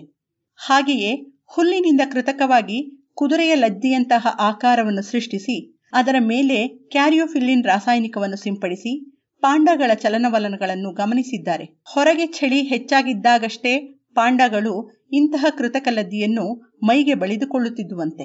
ಹೀಗೆ ಹಲವು ಪರೀಕ್ಷೆಗಳು ಪಾಂಡಗಳ ಈ ಹೊಲಸು ಅಭ್ಯಾಸ ಅವುಗಳಿಗೆ ಶೀತದ ಅನುಭವ ಕಡಿಮೆಯಾಗುವಂತೆ ಮಾಡುತ್ತದೆ ಎನ್ನುವ ತೀರ್ಮಾನಕ್ಕೆ ಫ್ಯೂಎನ್ವಿ ತಂಡ ಬಂದಿದೆ. ಡಿವಿಜಿಯವರು ತಳೆಯಲಾರನೆ ಬೊಮ್ಮ ಭೀಭತ್ಸ ರೂಪಗಳ, ನಲಿಯಲಾರನೆ ತಿಪ್ಪೆ ರೊಚ್ಚು ನಾತದಲ್ಲಿ ಎಂದಿದ್ದು ಪಂಡಾಗಳನ್ನು ಕುರಿತಲ್ಲದೇ ಇರಬಹುದು. ಆದರೆ ನಿಸರ್ಗದಲ್ಲಿ ಹೊಲಸು ಎನ್ನುವುದು ಇಲ್ಲವೇ ಇಲ್ಲ ಎನ್ನುವುದಕ್ಕೆ ಇದೂ ಒಂದು ಉದಾಹರಣೆ ಎನ್ನೋಣವೇ ಈ ಚಳಿಗಾಲದಲ್ಲಿ ನಾವು ಹೀಗೆಯೇ ಲದ್ದಿ ಬಳಿದುಕೊಂಡು ಬೆಚ್ಚಗೆ ಇರುವಂತಿದ್ದರೆ ಎಷ್ಟು ಚೆನ್ನಾಗಿರುತ್ತಿತ್ತು ಎನ್ನುವ ಆಲೋಚನೆ ಏನಾದರೂ ಬಂದಿದ್ದರೆ ಸದ್ಯಕ್ಕೆ ಮರೆತು ಬಿಡಿ ನಮ್ಮಲ್ಲಿಯೂ ಇದೇ ರೀತಿ ಚಳಿ ಸಂವೇದನೆ ಇದೆಯೋ ಎನ್ನುವುದು ಮೊದಲು ತಿಳಿಯಲಿ. ಏನಂತೀರಿ?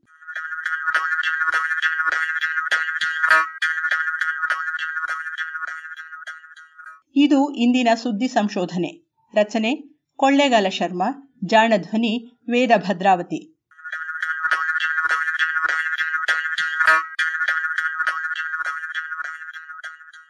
ನೆರವು ಪ್ರಗತಿ ಟ್ರಸ್ಟ್ ಕೋಲಾರ.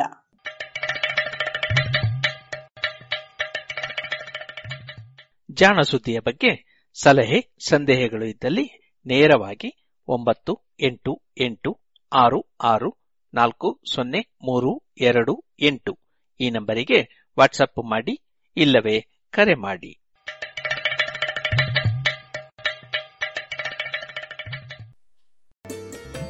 ಇದುವರೆಗೆ ಜಾಣ ಸುದ್ದಿ ಕೇಳಿದಿರಿ.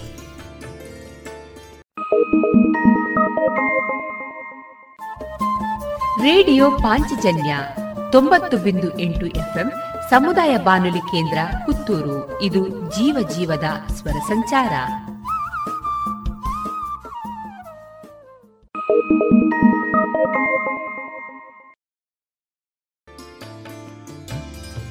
ಇನ್ನೀಗ ಸಾಹಿತ್ಯ ಸಂಗಮದಲ್ಲಿ ಡಾಕ್ಟರ್ ಸುಭಾಷ್ ಪಟ್ಟಾಜೆ ಅವರಿಂದ ಸ್ವರಚಿತ ಕಥಾವಾಚನ ಸ್ವರ್ಗದ ಹಕ್ಕಿ.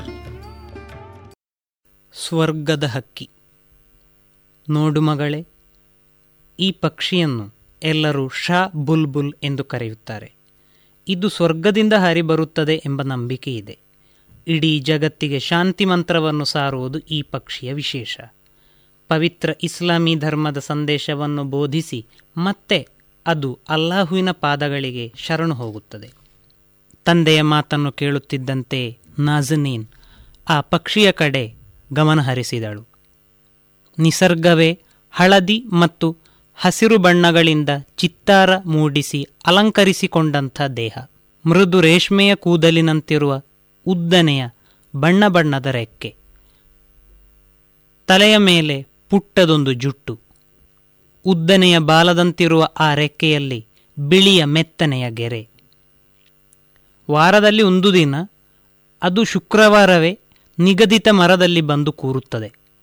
ನಾಲ್ಕನೆಯ ಪ್ರಹರದ ಪ್ರಾರ್ಥನೆ ಶುರುವಾಗುವ ಹೊತ್ತಿಗೆ ನಾಜನೀನಳ ಮನೆಯ ಎದುರಿನ ಸಾಗುವಾನಿ ಮರದ ಟೊಂಗೆಗೆ ಬಂದು ಕಲರವವನ್ನು ಮಾಡುತ್ತದೆ.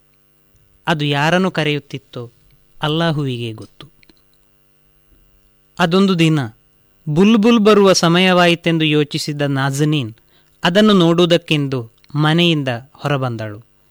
ಮನೆ ಎದುರಿನ ದೃಶ್ಯವನ್ನು ನೋಡಿ ಸ್ತಂಭೀಭೂತಳಾದಳು. ಇಬ್ರಾಹಿಂ, ಯಾವ ಯುವಕನ ಬಗ್ಗೆ ಊರವರು ಆಕ್ಷೇಪವೆತ್ತುತ್ತಿದ್ದರೋ ಅವನೇ ಬಂದಿದ್ದ. ಒಣಗಿದ ಸಾಗುವಾನಿ ಮರದ ಕೊಂಬೆಗೂ ಸೇಬಿನ ಮರಕ್ಕೂ ಅಡ್ಡವಾಗಿ ಓಲಾಡುವ ಒಂದು ಗೂಡನ್ನು ನಿರ್ಮಿಸಿ ತಂದಿದ್ದ. ಯಾಕೆ?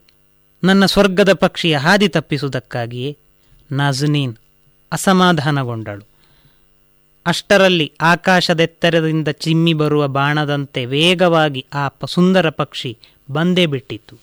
ಬಂದದ್ದೇ ತಡ ಇಬ್ರಾಹಿಂ ನಿರ್ಮಿಸಿ ತಂದ ಗೂಡಿನೊಳಗೆ ಕುಳಿತಿತು ಒಂದೆರಡು ಸಲ ಕುಪ್ಪಳಿಸಿದಂತೆ ಮಾಡಿ ಕ್ಷಣ ಕ್ಷಣದಲ್ಲೇ ಕ್ಷೀ ಶೀ ಎಂದು ಕೂಗುತ್ತಾ ಆಕಾಶದೆಡೆ ಹಾರಿಯೇ ಆ ಸುಂದರ ಪಕ್ಷಿ ಇಷ್ಟು ಬೇಗ ಹಾರಿ ಹೋದುದಕ್ಕೆ ನಾಜನಿನಳಿಗೆ ವ್ಯಥೆಯಾಯಿತು. ಇಬ್ರಾಹಿಂ ಅನ್ನು ಉದ್ದೇಶಿಸಿ ಅವಳು ಹೇಳಿದಳು, ನೀವು ಪಾಕಿಸ್ತಾನಿಗಳಿದ್ದೀರಲ್ಲ, ಮನುಷ್ಯತ್ವ ಇಲ್ಲದವರು. ಬಂದೂಕು, ಬಾಂಬ್, ಶಸ್ತ್ರಾಸ್ತ್ರ ಬಿಟ್ಟು ನಿಮಗೆ ಏನು ರುಚಿಸುವುದಿಲ್ಲ. ಪ್ರೀತಿ, ಪ್ರೇಮ ನಿಮ್ಮ ಅರಿವಿಗೆ ಬರುವುದಕ್ಕಿಲ್ಲ ಅಲ್ವಾ? ಈಗ ನೋಡಿ, ಅಂಥ ಸುಂದರ ಪಕ್ಷಿಯನ್ನು ಓಡಿಸಿ ಬಿಟ್ರಿ ಅದೇನು ಸಾಮಾನ್ಯ ಪಕ್ಷಿ ಅಂದುಕೊಂಡಿದ್ದೀರಾ? ಅಲ್ಲ, ಅದರ ಹೆಸರು ಶಾ ಬುಲ್ಬುಲ್. ಅದು ಸ್ವರ್ಗದ ಪಕ್ಷಿ. ಅದರ ನೆರಳು ನಮ್ಮ ಮೇಲೆ ಬಿದ್ದರೂ ಸಾಕು, ನಮ್ಮ ಎಲ್ಲ ಸಮಸ್ಯೆಗಳು ಪರಿಹಾರ ಆದಂತೆ. ಅವಳ ಮಾತನ್ನು ಕೇಳಿ ಇಬ್ರಾಹಿಂ ಕಕ್ಕಬಿಕ್ಕಿಯಾದ. ಅಷ್ಟರಲ್ಲೇ ಸುಧಾರಿಸಿಕೊಂಡು ಶಾಂತನಾಗಿ ಹೇಳಿದ. ಸ್ವರ್ಗದ ಆ ಹಕ್ಕಿ ನಿಮ್ಮ ಅಂಗಳದಲ್ಲೇ ಬಂದು ಕೂರುತ್ತದೆ ಅಲ್ವೇ? ಅದರಿಂದ ನಿನಗೆ ಇಲ್ಲಿವರೆಗೆ ಏನು ಒಳ್ಳೆಯದಾಗಿದೆ? ಅಂದ ಮೇಲೆ ಆ ಪಕ್ಷಿಯ ಕುರಿತು ಯಾಕೆ ಇಷ್ಟ ಅಸಮಾಧಾನ? ಪಕ್ಷಿ ಅಂದ ಮೇಲೆ ಅದು ಬೇಕಾದಲ್ಲಿ ಹಾರಾಡಬಹುದು, ಬೇಕಾದಲ್ಲಿ ಬಂದು ಕುಳಿತುಕೊಳ್ಳಬಹುದು. ಅದಕ್ಕೆ ಯಾವ ದೇಶ ರಾಜ್ಯಗಳ ಗಡಿಯ ಬಾಧೆ ಇಲ್ಲ. ಸ್ವರ್ಗದ ಪಕ್ಷಿಯಾದ ಮೇಲೆ ಅದು ಎಲ್ಲರಿಗೂ ಪ್ರೀತಿ ಮತ್ತು ಶಾಂತಿಯ ಮಂತ್ರವನ್ನೇ ಉಪ ಉಪದೇಶಿಸುತ್ತದೆ. ಭಾರತ, ಪಾಕಿಸ್ತಾನ ಮಾತ್ರವಲ್ಲ, ಇನ್ನು ಯಾವುದೇ ರಾಷ್ಟ್ರ ಇರಲಿ, ಎಲ್ಲ ಅದಕ್ಕೆ ಒಂದೇ ಇಬ್ರಾಹಿಮನ ಮಾತುಗಳಿಗೆ ನಾಜನೀನ್ ಮಾರು ಹೋದಳು. ಕೆಲಕ್ಷಣ ಸುಮ್ಮನಿದ್ದು, ಮತ್ತೆ? ನೀವು ಮಾತೇನೋ ಚೆನ್ನಾಗಿ ಆಡುತ್ತಿದ್ದೀರಿ. ನಿಮಗೆ ಪ್ರೀತಿ, ಸೋದರತೆ ಮುಂತಾದ ನವಿರಾದ ಭಾವನೆಗಳು ಬರೇ ಬಾಯಿ ಮಾತು. ಮಾತಿಗೂ ಕೃತಿಗೂ ಅಜ ಗಜಾಂತರ ವ್ಯತ್ಯಾಸ. ಡೈನಮೈಟ್, ಬಾಂಬ್ ಇತ್ಯಾದಿ ಶಸ್ತ್ರಾಸ್ತ್ರಗಳನ್ನು ಗಡಿಯ ಆಚೆ ಈಚೆ ಸಾಗಿಸುತ್ತಾ ಮುಗ್ಧ ಜನರ ಬದುಕಿನ ಜೊತೆ ಚೆಲ್ಲಾಟವಾಡುತ್ತಿದ್ದೀರಿ. ಹೀಗೆಲ್ಲ ಮಾಡುವುದಕ್ಕೆ ನಿಮಗೆ ಮನಸ್ಸಾದರೂ ಹೇಗೆ ಬರುತ್ತದೆ? ಅಷ್ಟೊಂದು ಜನರ ಪ್ರಾಣಹರಣ ಮಾಡಿಯೂ ನಿಮಗಿನ್ನೂ ತೃಪ್ತಿಯಾಗಲಿಲ್ವೇ ಆಕೆಯ ಮಾತು ಕೇಳಿ ಇಬ್ರಾಹಿಂ ಶುಷ್ಕ ನಗೆಯನ್ನು ನಕ್ಕು ಸುಮ್ಮನಾದ. ಇದೊಂದು ರಾಜಕಾರಣದ ಅಥವಾ ಆಡಳಿತ ವೈಖರಿಯ ಆಟ ಎಂದುಕೊಳ್ಳಿ. ನಾವು ಈ ಚದುರಂಗದಾಟದ ಚಿಕ್ಕ ಪುಟ್ಟ ದಾಳಗಳಷ್ಟೇ. ಈ ವಿಷಯವಾಗಿ ನಾವು ಇನ್ಯಾವಾಗಾದರೂ ಮಾತನಾಡುವ. ಒಂದು ಮಾತು ಹೇಳ್ತೇನೆ. ನನ್ನ ತಾಯಿ, ಈ ಭಾರತದ ಮಗಳು, ತಂದೆಯದ್ದು ಪಾಕಿಸ್ತಾನ ಆಕ್ರಮಿತ್, ಆಕ್ರಮಿತ ಮುಜಫರಾಬಾದ್ ಅಷ್ಟೇ. ಅವರು ಕೂಡ ಭಾರತೀಯರೇ. ನಾನು ನನ್ನ ಅಮ್ಮನನ್ನು ಹುಡುಕುವುದಕ್ಕೆಂದೇ ಇಲ್ಲಿಗೆ ಬಂದಿದ್ದೇನೆ. ಇನ್ನು ನಿಮ್ಮ ಈ ಸ್ವರ್ಗದ ಹಕ್ಕಿಯ ಕುರಿತು ಹೇಳುವುದಾದರೆ, ಅದು ತನ್ನ ಪ್ರಿಯತಮನನ್ನು ಕಳೆದುಕೊಂಡು, ನೋಡು, ನಾನು ಕಟ್ಟಿದ ಈ ಗೂಡಿಗೆ ಮರಳಿ ಬರುತ್ತದೆ. ಪರಸ್ಪರ ಪ್ರೀತಿಯಿಂದ ಅವುಗಳು ಬಾಳಲಿವೆ, ಮೊಟ್ಟೆಯಿಟ್ಟು ಮರಿ ಮಾಡಲಿವೆ ಅವುಗಳು ಹೂಗಳ ಮಕರಂದವನ್ನು ಹೀರಿ ಜೀವಿಸುತ್ತವೆ. ಇದು ನಿಮಗೂ ಗೊತ್ತಿರಬಹುದು. ಆಗ ಆ ಮರಿಗಳಿಗಾಗಿ ಚಿನಾರ್ ನದಿ ತೀರದಲ್ಲಿ ಬೆಳೆದ ಹೂಗಳಿಂದ ನೀವೇ ಮಕರಂದವನ್ನು ತರಬೇಕಾಗುತ್ತದೆ. ಅದೊಂದು ದಿನ ಸೋಪಿಯಾನ ಮಾತ್ರವಲ್ಲ, ಇಡೀ ಕಾಶ್ಮೀರವೇ ಪಶ್ಮಿನ ಹಬ್ಬದ ಸಂಭ್ರಮದಲ್ಲಿ ಮುಳುಗಿತ್ತು. ಪಶ್ಮಿನ ಎಂದರೆ ಆ ಭಾಗದಲ್ಲಿ ಕಂಡುಬರುವ ಮೃದು ಕೂದಲಿನ ಕೋಣ. ಅದರ ಕೂದಲಿನಿಂದಲೇ ಸುಪ್ರಸಿದ್ಧ ಕಾಶ್ಮೀರಿ ಶಾಲು, ಸೀರೆ ಇತ್ಯಾದಿ ಕರಕುಶಲ ವಸ್ತುಗಳು ತಯಾರಾಗುತ್ತಿರುವುದು. ಅವೆಲ್ಲ ಅತ್ಯಂತ ಬೆಲೆ ಬಾಳುವಂಥವುಗಳೂ ಹೌದು. ಅಲ್ಲಿಯ ಜನರಿಗೆ ಉದ್ಯೋಗವು ಅದಕ್ಕಾಗಿ ಆ ಕೂದಲನ್ನು ಪೂಜಿಸುವ ರೂಢಿಯೂ ಇಲ್ಲಿ ಇದೆ. ಅದುವೇ ಪಶ್ಮೀನ ಹಬ್ಬ. ನಜನೀನಳು ಖುಷಿಯಿಂದ ಆ ಹಬ್ಬವನ್ನು ಆಚರಿಸಿದಳು. ನಿತ್ಯದಂತೆ ಆಕೆ ಬಂದು ಸೋಮವಾರ ಮಧ್ಯಾಹ್ನ ನದಿ ನದಿ ತೀರಕ್ಕೆ ಸ್ನಾನಕ್ಕೆಂದು ಹೋಗಿದ್ದಳು. ಮಧ್ಯಾಹ್ನದ ಹೊತ್ತು. ಯಾವ ಪುರುಷರು ನದಿಯತ್ತ ಹಾಯದಿರುವ ಸಮಯ. ಮಹಿಳೆಯರು ಸ್ನಾನಕ್ಕೆಂದು ಹೋಗುವ ರೂಢಿ. ಪುರುಷರೆಲ್ಲ ಆಗ ಸೇಬಿನ ತೋಟಗಳಿಗೆ ತೆರಳಿರುತ್ತಾರೆ. ಹಣ್ಣನ್ನು ಕೊಯ್ದು ತರಲು ಹೋದವರು ಮತ್ತೆ ಮನೆಗೆ ಮರಳುವುದು ನಾಲ್ಕು ಗಂಟೆಯ ನಂತರವೇ. ಯಾಕೆಂದರೆ ಆಯ್ದು ತಂದ ಹಣ್ಣುಗಳನ್ನು ಬುಟ್ಟಿಯೊಳಗೆ ತುಂಬಿ ಸಗಟು ವ್ಯಾಪಾರಸ್ಥರಿಗೆ ಮಾರಬೇಕಲ್ಲವೇ? ಹೀಗೆ ಟ್ರಕ್ಗಟ್ಟಲೆ ಹಣ್ಣನ್ನು ಕುಪ್ವಾರ, ಶ್ರೀನಗರ, ಸೋಪೋರ್, ಉಧಂಪುರ್, ಜಮ್ಮುಗಳಿಗೆ ಸಾಗಿಸಬೇಕಲ್ಲವೇ? ಇದನ್ನು ನೋಡಿಕೊಂಡು ಆ ಊರಿನ ಎಲ್ಲ ಮಹಿಳೆಯರು ಮಧ್ಯಾಹ್ನದ ಹೊತ್ತಿನಲ್ಲಿಯೇ ಸ್ನಾನಕ್ಕೆ ತೆರಳುತ್ತಿದ್ದರು. ಬಾಕಿ ಮಹಿಳೆಯರು ನದಿಗೆ ಹೋಗಿ ಬಂದಾಗಿತ್ತು ನಜ್ನೀನ್ ಒಬ್ಬಳೇ ನದಿಯ ಸ್ನಾನಕ್ಕೆ ಹೋಗುವುದು ಅನಿವಾರ್ಯವಾಯಿತು. ಯಾವುದೇ ಭಯ, ಆತಂಕವಿಲ್ಲದೆ ಬೆಳೆದ ನಾಜನೀನ್ ನದಿಗೆ ಹೋದಳು. ಬಟ್ಟೆ ಒಗೆದು ಮುಗಿಸಿ ಸ್ನಾನಕ್ಕಿಳಿದಳು. ಅವಳ ಸೌಂದರ್ಯದ ಪ್ರತಿಬಿಂಬವನ್ನು ತಿಳಿನೀರಿನಲ್ಲಿ ನೋಡಿದ ಪ್ರಕೃತಿಯು ಅಸೂಯೆ ಪಡುವಂತಿತ್ತು ಯಾವುದೋ ಅಪ್ಸರೆ ಸ್ನಾನಕ್ಕೆ ಬಂದಿರುವಳೇನೋ ಎಂಬಂತಹ ಆಕೆಯನ್ನು ಕಂಡು ಕಣ್ಣುಗಳು ಎವೆಯಿಕ್ಕದೆ ಆಸ್ವಾದಿಸುತ್ತಿದ್ದವು. ಅರೆ, ಆಸ್ವಾದಿಸುತ್ತಿರುವ ಕಣ್ಣುಗಳು ಯಾರದ್ದು?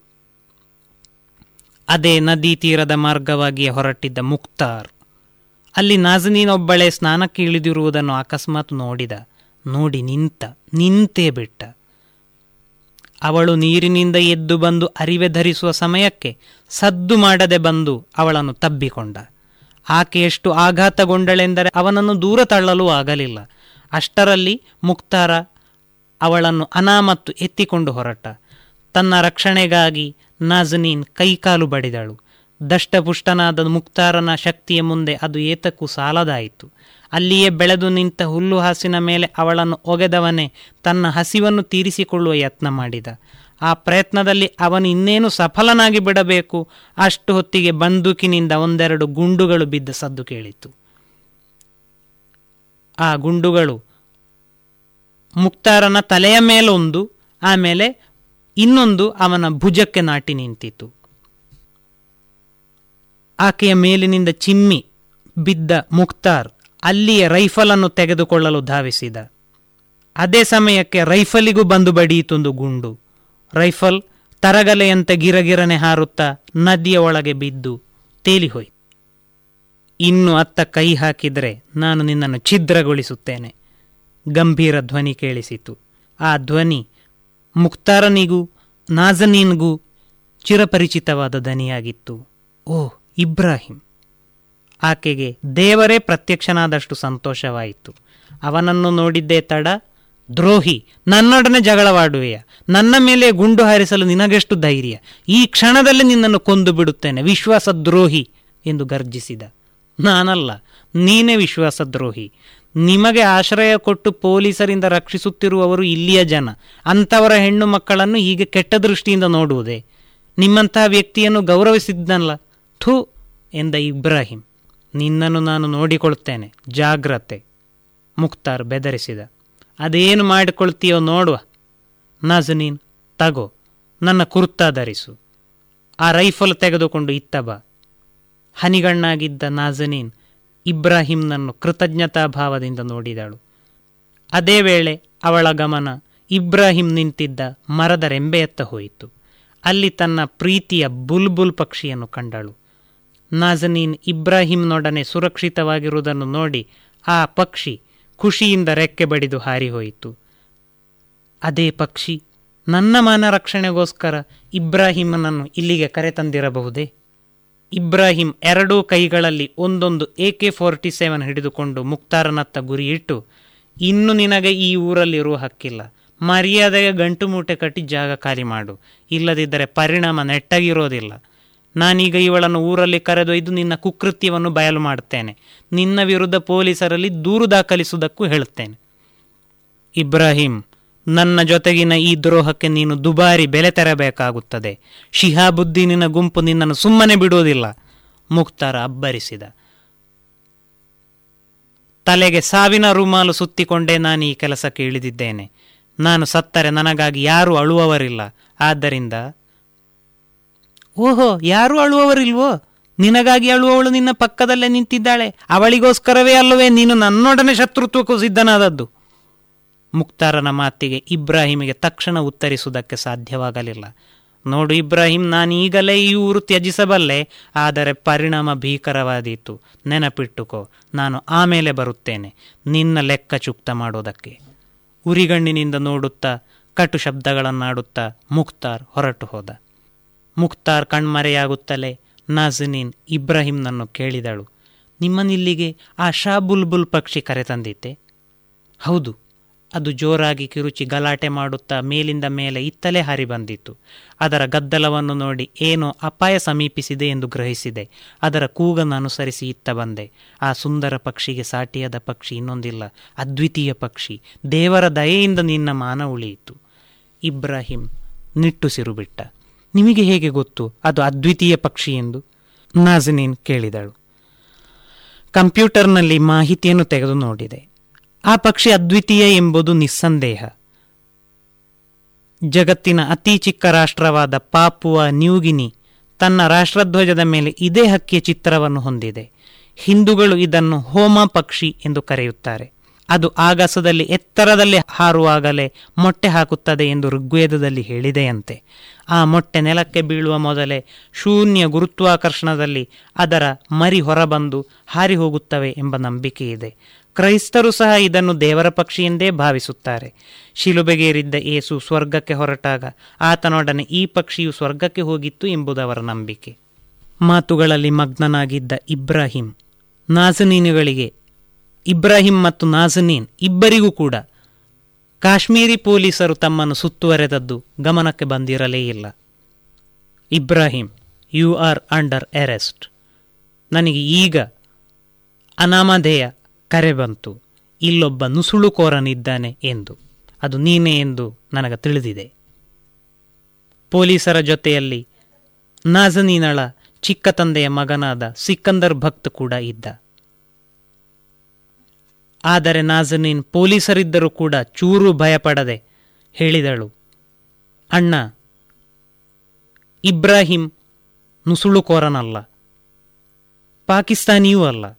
ಆತ ಸೋಪೋರ್ ನಿವಾಸಿ. ಅವರು ನನ್ನನ್ನು ಮದುವೆಯಾಗ ಬಯಸಿದ್ದಾರೆ. ತಂದೆಯವರು ನಿಮ್ಮೆಲ್ಲರನ್ನು ಮದುವೆಗೆ ಕರೆಯಲು ಒಂದೆರಡು ದಿನಗಳಲ್ಲಿಯೇ ನಿಮ್ಮಲ್ಲಿಗೆ ಬರುವವರಿದ್ದಾರೆ. ಆದರೆ ಪೊಲೀಸ್ ಚಕಿತನಾದ. ನನಗೊಬ್ಬ ಅಪರಿಚಿತನಿಂದ ತಿಳಿದು ಬಂದ ಮಾಹಿತಿ ಬೇರೆಯೇ ಇದೆ. ಮುಜಫರಾಬಾ, ಮುಜಫರಾಬಾದಿನ ಇಬ್ರಾಹಿಂ ಖಾನ್ ಎಂಬ ವ್ಯಕ್ತಿ ಲಷ್ಕರಿ ತೊಯ್ಬಾ ಸಂಪರ್ಕವಿರುವ ಉಗ್ರಗಾಮಿ ಇಲ್ಲಿ ಅಡಗಿಕೊಂಡಿದ್ದಾನೆ ಎಂದು ತಿಳಿದು ಬಂದಿದೆ. ಈ ಮಾತು ಕೇಳುತ್ತಲೇ ನಾಜನೇನು ತಕ್ಷಣ ನಿಮಗೆ ಆ ವ್ಯಕ್ತಿ ಪೂರ್ತಿ ಸುಳ್ಳು ಹೇಳಿದ್ದಾನೆ. ವಾಸ್ತವವಾಗಿ ಇಬ್ರಾಹಿಂನ ತಾಯಿ ಇದೇ ಕಾಶ್ಮೀರದವರು. ತಂದೆ ಕೂಡ ಭಾರತೀಯನೇ. ಅವರನ್ನು ಹುಡುಕಲು ಇವರು ಶ್ರಮಿಸುತ್ತಿದ್ದಾರೆ. ಆಕೆ ವಿವರಿಸಿದಳು. ಹಾಗಿದ್ದರೆ ಈ ವ್ಯಕ್ತಿಯ ಕಾಲ ಬಳಿಯಲ್ಲಿ A K forty seven rifle ಯಾಕೆ ಬಿದ್ದಿವೆ? ಸ್ವಲ್ಪ ಹೊತ್ತಿಗೆ ಮುಂಚೆ ಮುಖ್ತಾರ್ ಎಂಬವನು ನನ್ನನ್ನು ಬಲಾತ್ಕರಿಸುವುದಕ್ಕೆ ಬಂದಿದ್ದ. ಅವನಿಗೆ ಬುದ್ಧಿ ಕಲಿಸಿದ ಇಬ್ರಾಹಿಂ ನನ್ನನ್ನು ಆ ರಕ್ಕಸನಿಂದ ಪಾರು ಮಾಡಿದ. ಅವನಲ್ಲಿದ್ದ ಎರಡು ರೈಫಲ್ಗಳೇ ಇವು. ಅವುಗಳನ್ನು ನಿಮ್ಮ ಠಾಣೆಯಲ್ಲಿ ಸೇರಿಸಿಕೊಂಡು ಬಿಡಿ.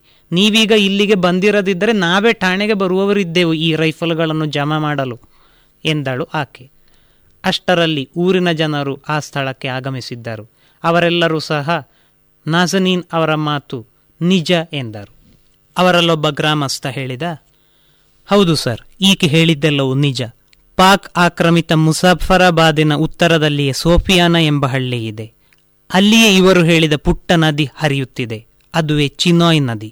ಈ ನದಿಯ ಎರಡು ತೀರಗಳಲ್ಲಿ ಚಿನಾರ್, ಚೀಡ್, ನಾಸಪಾತಿ ಮುಂತಾದ ಬೃಹತ್ ಮರಗಳುಳ್ಳ ಅರಣ್ಯ ಪ್ರದೇಶವಿದೆ.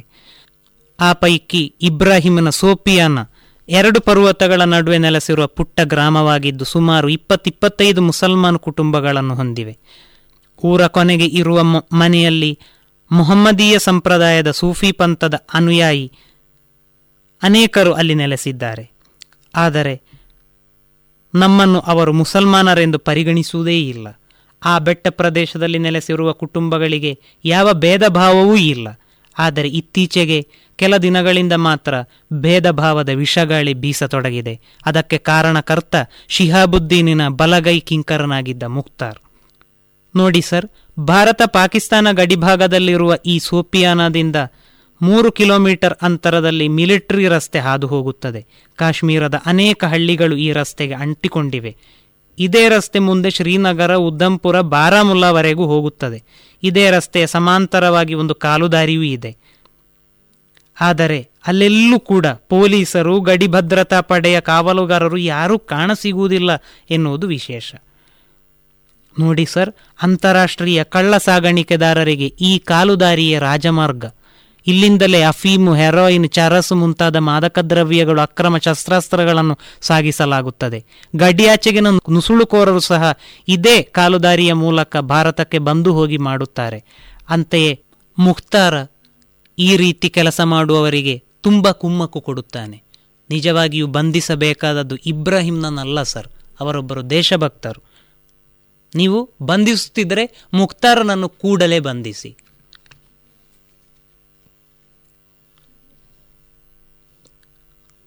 ಗ್ರಾಮಸ್ಥನ ಮಾತು ಮುಗಿಯುತ್ತಿದ್ದಂತೆಯೇ ಸಿಕಂದರ್ ಭಕ್ತನಿಗೆ ಹೆಮ್ಮೆ ಉಕ್ಕಿ ಬಂದು ಇಬ್ರಾಹಿಮನ ಹತ್ತಿರ ಆಗಮಿಸಿ ಬೆನ್ನು ಚಪ್ಪರಿಸಿ ನೀನು ನನ್ನ ತಂಗಿಯ ಮಾನವನ್ನು ಕಾಪಾಡಿದೆ. ಅದಕ್ಕಾಗಿ ಧನ್ಯವಾದಗಳು. ದುಷ್ಟ ಮುಕ್ತಾರನೇ ಇವರನ್ನು ದಾರಿ ತಪ್ಪಿಸುವುದಕ್ಕೆ ನೋಡಿರಬೇಕು. ಇರಲಿ, ನಾವೆಲ್ಲರೂ ಅವನನ್ನು ನೋಡಿಕೊಳ್ಳುತ್ತೇವೆ. ನೀವಿಬ್ಬರೂ ಆರಾಮವಾಗಿರಿ. ನಿನ್ನ ಅಮ್ಮನನ್ನು ಆದಷ್ಟು ಬೇಗ ನಾನೇ ಹುಡುಕಿ ಕೊಡುತ್ತೇನೆ, ಎಂದ. ಪೊಲೀಸರು ಅತ್ತ ತೆರಳುತ್ತಲೇ, ಇತ್ತ ಒಣ ಸಾಗುವಾನಿ ಮರದಲ್ಲಿ ಕುಳಿತ ಬುಲ್ಬುಲ್ ಹಕ್ಕಿಯ ಇಂಪಾದ ಕೂಗು ಕೇಳಿಸಿತು. ಇಬ್ರಾಹಿಂ ಮತ್ತು ನಾಜನೀನ್ ಓಡಿ ಹೋಗಿ ಆ ಮರದತ್ತ ತಲುಪಿದರು. ಆಗ ಬುಲ್ಬುಲ್ ಹಕ್ಕಿ ರೆಕ್ಕೆ ಬಿಚ್ಚಿ ಕುಣಿಯುತ್ತಿತ್ತು. ಓ ಆ ಹಕ್ಕಿ ಮೊಟ್ಟೆ ಇಡುವ ಸಮಯ ಸಮೀಪಿಸಿದೆ. ಸ್ವರ್ಗದ ಹಕ್ಕಿಯ ಸಂಖ್ಯೆ ಹೆಚ್ಚಿ ಈ ನೆಲದಲ್ಲಿ ಶಾಂತಿ ನೆಮ್ಮದಿ ನೆಲೆಸಲು ಅನುಕೂಲವಾಗುತ್ತದೆ ಎನ್ನುತ್ತಾ ಇಬ್ರಾಹಿಂ ಸಂತಸವನ್ನು ಅನುಭವಿಸಿ ನಾಜನೀನಳ ಕಡೆ ಕುಡಿನೋಟವನ್ನು ಬೀರಿದ. ಇದುವರೆಗೆ ಡಾಕ್ಟರ್ ಸುಭಾಷ್ ಪಟ್ಟಾಜಿ ಅವರಿಂದ ಸ್ವರಚಿತ ಕಥಾವಾಚನವನ್ನ ಕೇಳಿದಿರಿ. ಇನ್ನೀಗ ವೈದ್ಯ ದೇವೋಭವ ಕಾರ್ಯಕ್ರಮದಲ್ಲಿ ತಾಯಿ ಮತ್ತು ಮಗುವಿನ ಆರೈಕೆ. ಈ ವಿಚಾರದ ಕುರಿತು ಡಾಕ್ಟರ್ ಸುಲೇಖಾ ವರದರಾಜ್ ಅವರೊಂದಿಗಿನ ಸಂದರ್ಶನವನ್ನ ಕೇಳೋಣ. ಇವರನ್ನ ಸಂದರ್ಶಿಸಲಿದ್ದಾರೆ ಡಾಕ್ಟರ್ ವಿಜಯ ಸರಸ್ವತಿ. ಆತ್ಮೀಯ ಶ್ರೋತೃ ಬಾಂಧವರೇ ರೇಡಿಯೋ ಪಾಂಚಜನ್ಯದ ವೈದ್ಯ ದೇವೋಭವ ಕಾರ್ಯಕ್ರಮಕ್ಕೆ ನಿಮಗೆಲ್ಲರಿಗೂ ಆತ್ಮೀಯ ಸ್ವಾಗತ. ಇಂದಿನ ನಮ್ಮ ಈ ವಿಶೇಷ ಸಂಚಿಕೆಯಲ್ಲಿ ನಮ್ಮೊಂದಿಗೆ ಲಭ್ಯರಿರುವಂತಹ ತಜ್ಞೆ ಪುತ್ತೂರಿನ ಕಾರ್ಮಿಕ ಆಸ್ಪತ್ರೆಯಲ್ಲಿ ಹಿರಿಯ ಮಕ್ಕಳ ತಜ್ಞೆ ಆಗಿರುವಂತಹ ಡಾಕ್ಟರ್ ಸುಲೇಖಾ ವರರಾಜ್ ಇವರು. ಇವರನ್ನ ಈ ಕಾರ್ಯಕ್ರಮಕ್ಕೆ ಆತ್ಮೀಯವಾಗಿ ಸ್ವಾಗತಿಸ್ತಾ ಮೇಡಮ್ ನಮಸ್ಕಾರ. ನಮಸ್ತೆ. ಈ ತಾಯಿ ಮಗುವಿನ ಸಂಬಂಧ ಅನ್ನುವಂಥದ್ದು ಅತ್ಯಂತ ಹಿರಿಮೆ ಉಳ್ಳದ್ದು ನವಮಾಸಗಳ ಕಾಲ ತನ್ನ ಗರ್ಭದಲ್ಲಿ ಹೊತ್ತು, ಆಮೇಲೆ ಹೆತ್ತು, ಹಾಲುಣಿಸಿ ಬೆಳೆಸುವ ತಾಯಿಯ ವಾತ್ಸಲ್ಯ ಅತ್ಯಂತ ಹಿರಿಮೆಯದ್ದು. ಈ ನಿಟ್ಟಿನಲ್ಲಿ ಈ ಸ್ತನ್ಯಪಾನ ಏಕೆ ಅತ್ಯಂತ ಮಹತ್ವದ್ದು? ಇದರ ಬಗ್ಗೆ ಮಾಹಿತಿಯನ್ನು ನೀಡ್ತೀರಾ? ಮನುಷ್ಯನ ಯಾವುದಾದ್ರೂ ಒಂದು ಅದ್ಭುತ ಆಹಾರ ಯಾವುದು ಅಂತ ಯಾರಾದರೂ ನನ್ನ ಹತ್ರ ಕೇಳಿದರೆ ಅದು ಎದೆ ಹಾಲು. ಯಾಕೆ ಹೇಳಿದ್ರೆ ನಾವು ಇಷ್ಟೆಲ್ಲ ವೈಜ್ಞಾನಿಕವಾಗಿ ಮುಂದುವರಿರ್ಬೋದು ಇಷ್ಟೆಲ್ಲ ಸಂಶೋಧನೆ ಆದರೂ ಸಹ ಮನುಷ್ಯನಿಗೆ ವಿಜ್ಞಾನಿಗಳಿಗೆ ಅದನ್ನು ಹೋಲುವಂತಹ ಒಂದು ಆಹಾರವನ್ನು ಉತ್ಪಾದಿಸಲಿಕ್ಕೆ ಆಗಲಿಲ್ಲ ಅಂತ ಹೇಳುವಾಗ ನಾವು ಈ ಪ್ರಕೃತಿ ಎದುರು ಎಷ್ಟೊಂದು ಸಣ್ಣದು ಅಂತ ಹೇಳುವ ಅರಿವು ಸಹ ಆಗ್ತದೆ. ಇದೊಂದು ಅದ್ಭುತ ಆಹಾರವೇ ಸರಿ. ನೀವೇ ನೋಡಿ ಯಾಕೆ ಹೇಳಿದ್ರೆ ಇದನ್ನು ತಯಾರು ಮಾಡಲಿಕ್ಕೆ ಯಾವುದೇ ಖರ್ಚು ವೆಚ್ಚ ಇಲ್ಲ. ಅಮ್ಮನಿಗೆ ಯಾವುದೇ ಟೈಮ್ ಬೇಕು ಅಂತ ಇಲ್ಲ. ಅತ್ಯಂತ ಶುದ್ಧ ಹಾಗೂ ಮಗುಗೆ ಏನು ಬೇಕೋ ಅದೆಲ್ಲ ಅದರಲ್ಲಿದೆ. ಇಂತಹ ಆಹಾರ ಇನ್ನೊಂದಿಲ್ಲ. ಆ ನಿಟ್ಟಿನಲ್ಲಿ ಇದು ತುಂಬ ತುಂಬ ಮುಖ್ಯ. ಆದರೆ ನನಗನಿಸುತ್ತೆ ಇದೊಂದು ಮನುಷ್ಯರ ಅಜ್ಞಾನದಿಂದಾಗಿ ಇನ್ನೂ ಇನ್ನೂ ನಾವು ಈ ಸ್ತನ್ನಪಾನ ಎದೆ ಹಾಲು ಯಾಕೆ ಇಂಪಾರ್ಟೆಂಟ್ ಅಂತ ನಾವು ಆಗಾಗ ಹೇಳ್ತಾ ಇರಬೇಕು. ಅಜ್ಞಾನಕ್ಕಿಂತಲೂ ತಪ್ಪು ಕಲ್ಪನೆಗಳು ಇದೆ. ಎಷ್ಟೋ ಎಜುಕೇಟೆಡ್ ಪೇಷಂಟ್ಗಳಲ್ಲಿ ಸಹ ಈಕ್ವಲ್ ಆಗಿ ಇದರ ಬಗ್ಗೆ ಅಜ್ಞಾನ ಇದೆ ಅಂತ ಹೇಳಿದರೆ ಅದು ತಪ್ಪು ಕಲ್ಪನೆ. ಸೊ ಈ ನಿಟ್ಟಿನಲ್ಲಿ ಎಲ್ಲರಿಗೂ ಒಂದು ಸರಿಯಾದ ಮಾಹಿತಿ ಮತ್ತು ಅದನ್ನು ಅವರು ಅಳವಡಿಸುವುದು ತುಂಬ ಮುಖ್ಯ ಅಂತ ನಾನು ಅನ್ಕೊಂಡೆ ಬಹಳ ಸಂತೋಷ ಮೇಡಮ್ ಯಾಕೆಂದರೆ ಈ ಜೀವಿಯ ಸೃಷ್ಟಿಯಲ್ಲಿ ಬಹಳಷ್ಟು ಅದ್ಭುತಗಳಿದೆ. ಈ ತಾಯಿಯ ಎದೆ ಹಾಲು ಅನ್ನುವಂಥದ್ದು ಬಹುಶಃ ಅಷ್ಟು ಪೋಷಕಾಂಶ ಭರಿತವಾದಂಥದ್ದು, ಅತ್ಯಂತ ಆರೋಗ್ಯಕರವಾದದ್ದು ಅಂತ ತಾವು ಹೇಳುವುದನ್ನು ಕೇಳ್ತಾ ಇರುವಾಗ, ಬಹುಶಃ ಈ ಒಂದು ಸೃಷ್ಟಿಯ ನಿಜವಾದ ಅದ್ಭುತ ಅನ್ನುವಂಥದ್ದು ಆ ತಾಯಿಯ ಎದೆ ಹಾಲು ಅನ್ನೋದನ್ನು ನಾವೆಲ್ಲರೂ ಒಪ್ಪಿಕೊಳ್ಳಬೇಕಾದಂಥ ಅಗತ್ಯತೆ ಇದೆ ಅಂತ ತಾವು ಹೇಳ್ತಾ ಇದ್ದೀರಿ. ಮೇಡಮ್ ಇನ್ನೂ ಒಂದು ಈ ತಾಯಿಯ ಎದೆ ಹಾಲನ್ನು ಮೊದಲ ಲಸಿಕೆ ಅಂತ ಕರೀತಾರೆ. ಯಾಕೆ ಇದನ್ನು ಮೊದಲ ಲಸಿಕೆ ಅಂತ ಕರೀತಾರೆ? ಖಂಡಿತ. ಎಲ್ಲ ಲಸಿಕೆಗಳು ಮನುಷ್ಯ ಕಂಡು ಹಿಡಿದದ್ದು ಆದರೆ ಮನುಷ್ಯ ಕಂಡು ಹಿಡಿಯದೇ ಇರುವಂತಹ ಒಂದು ಲಸಿಕೆ ಇದೆ ಅಂತ ಹೇಳಿದ್ರೆ ಅದು ಎದೆ ಹಾಲು ಅಂತ ಹೇಳಿದ್ರೆ ಅದರಲ್ಲೂ ಪ್ರಥಮ ನಲವತ್ತೆಂಟು ಗಂಟೆ ಒಳಗೆ ಬರುವಂತಹ ತಾಯಿಯ ಎದೆ ಹಾಲು ಅದಕ್ಕೆ ಕೊಲೆಸ್ಟ್ರಮ್ ಅಂತ ಹೇಳ್ತೇವೆ. ಅದನ್ನು ಹೆಚ್ಚಿನವರು ಅಂದ್ಕೊಳ್ತಾರೆ ಅದು ಹಳದಿ ಬಣ್ಣ ಇದೆ ಅದೇನೋ ಒಂದು ಕೀವು ಅದನ್ನು ಕೊಡಬಾರ್ದು ಅಂತ ಹೇಳುವ ತಪ್ಪು ಕಲ್ಪನೆ ಸಹ ಇದೆ. ಮತ್ತೆ ಹೆಚ್ಚಿನವರಿಗೆ ಅದು ಸಾಕಾಗ್ಲಿಕ್ಕಿಲ್ಲ ಮಗುವಿಗೆ ಅಂತ ಹೇಳಿ ಆ ಟೈಮಲ್ಲಿ ಮಗುವಿಗೆ ಬೇರೆ ಆಹಾರವನ್ನು ಕೊಡ್ತಾರೆ. ಆದರೆ ಅದು ಕೆಲವೇ ಕೆಲವು ಎಂ ಎಲ್ ಬರುದು ಹತ್ತು ಎಂ ಎಲ್ ಮೂವತ್ತು ಎಂ ಎಲ್ ಬಂದರೂ ಸಹ ಅದು ಮಗುವಿಗೆ ಧಾರಾಳ ಸಾಕಾಗತ್ತೆ. ಆದರೆ ಇದಾದ್ಮೇಲೆ ನಲವತ್ತೆಂಟು ಕಳೆದ ಮೇಲೆ ಎಲ್ಲರೂ ಹೇಳ್ತಾರೆ ಹಾಲಾಗಿದ ಅಂತ ಕೇಳುವ ಆ ಹಾಲು. ಅದು ಅದರ ನಂತರಕ್ಕೆ ಸಾಕಾಗತ್ತೆ. ನಾವು ತಪ್ಪದೆ ಎಲ್ಲಿ ಅಂತ ಹೇಳಿದ್ರೆ ಈ ನಲವತ್ತೆಂಟು ಗಂಟೆಯಲ್ಲಿ ಮಗುವಿಗೆ ಬೇರೆ ಆಹಾರವನ್ನು ಕೊಡುವಾಗ ಮಗು ಚೀಪಿದ್ರೆ ಮಾತ್ರ ಹಾಲಾಗತ್ತೆ. ಅದು ಮುಖ್ಯವಾದ ಅಂಶ. ಇದರಲ್ಲಿ ಇಮ್ಯುನೋಗ್ಲೋಬ್ಲಿನ್ಸ್ ಅಂತ ಇದೆ ಇದು ನಮಗೆಲ್ಲ ಲೈಫ್ ಲಾಂಗ್ ಇಮ್ಯುನಿಟಿ ಕೊಡ್ತದೆ. ಕೊಡ್ತದೆ ಐ ಜಿ ಇರ್ಬೋದು ಇಮ್ಯುನೋಗ್ಲೋಬ್ಲಿನ್ ಇರ್ಬೋದು ವಿಟಮಿನ್ಸ್ಗಳಿರ್ಬೋದು ವಿಟಮಿನ್ ಕೆ ವಿಟಮಿನ್ ಎ ಅದನ್ನೆಲ್ಲ ಅದು ಒಂಬತ್ತು ತಿಂಗಳವರೆಗೆ ಬೇಕಾದ ಎಲ್ಲ ಆ ಟೈಮಲ್ಲಿ ಮಗುವಿಗೆ ಬೇಕಾದ್ದು ಬೇಕಾಗುವಂಥದ್ದು ಸಿಗ್ತದೆ. ಒಳ್ಳೆ ಒಳ್ಳೆ ಪ್ರೋಟೀನ್ಗಳು ಲಾಂಗ್ ಇದೆಲ್ಲ ನಮಗೆ ಲಾಂಗ್ ಟರ್ಮ್ ಇಮ್ಯುನಿಟಿ ಕೊಡ್ತದೆ. ಯಾವ ಮಕ್ಕಳು ನೀವು ನೋಡಿ ಎಕ್ಸ್ಕ್ಲೂಸಿವ್ ಬ್ರೆಸ್ಟ್ ಫೀಡಿಂಗ್ ಅಂತ ಇದೆ ಆರು ತಿಂಗಳವರೆಗೆ ಇದನ್ನು ಅಮ್ಮನ ಹಾಲು ಮಾತ್ರ ಕೊಟ್ಟ ಮಕ್ಕಳಿಗೆ ಆಗಾಗ ಹಾಸ್ಪಿಟಲೈಸೇಷನ್ ಇಲ್ಲ. ಇಲ್ಲ.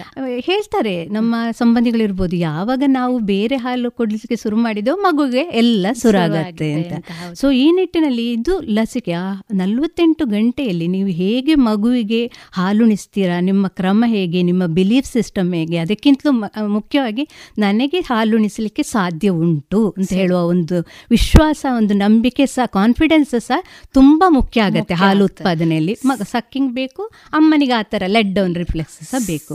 ಆದರೆ ಆ ಟೈಮಲ್ಲಿ ಆ ನಲವತ್ತೆಂಟು ಗಂಟೆಯಲ್ಲಿ ಮಗುವಿಗೆ ಮಗು ಸಕ್ ಮಾಡಬೇಕು ಅಮ್ಮ ಹಾಲು ಕೊಡಬೇಕು. ಹಾಗಾದರೆ ಆರು ತಿಂಗಳವರೆಗೆ you take it for granted ಒಂದು ಮಗುವಿಗೆಲ್ಲ ಎರಡು ಮಕ್ಕಳಿಗೆ ಸಹ ಹಾಲುಣಿಸುವಷ್ಟು ಶಕ್ತಿ ಒಂದು ಹೆಂಗುಸಿಗೆ ಒಂದು ಭಿಕ್ಷುಕೆ ಅಮ್ಮನಿಗೆ ಸಹ ಉಂಟು ಅಂತ ಹೇಳಿದ್ರೆ ಪ್ರಕೃತಿ ಹೇಳ್ತಾರೆ ಎರಡು ಸ್ಥಾನಗಳು ಯಾಕೆ ಕೊಟ್ಟಿದೆ ಅಂತ ಹೇಳಿದರೆ ಹೆಂಗಸಿಗೆ ಸಹಜವಾಗಿ ಎರಡು ಮಕ್ಕಳನ್ನು ಎದೆ ಹಾಲು ಉಣಿಸುವ ತಾಕತ್ತಿದೆ ಅಂತ.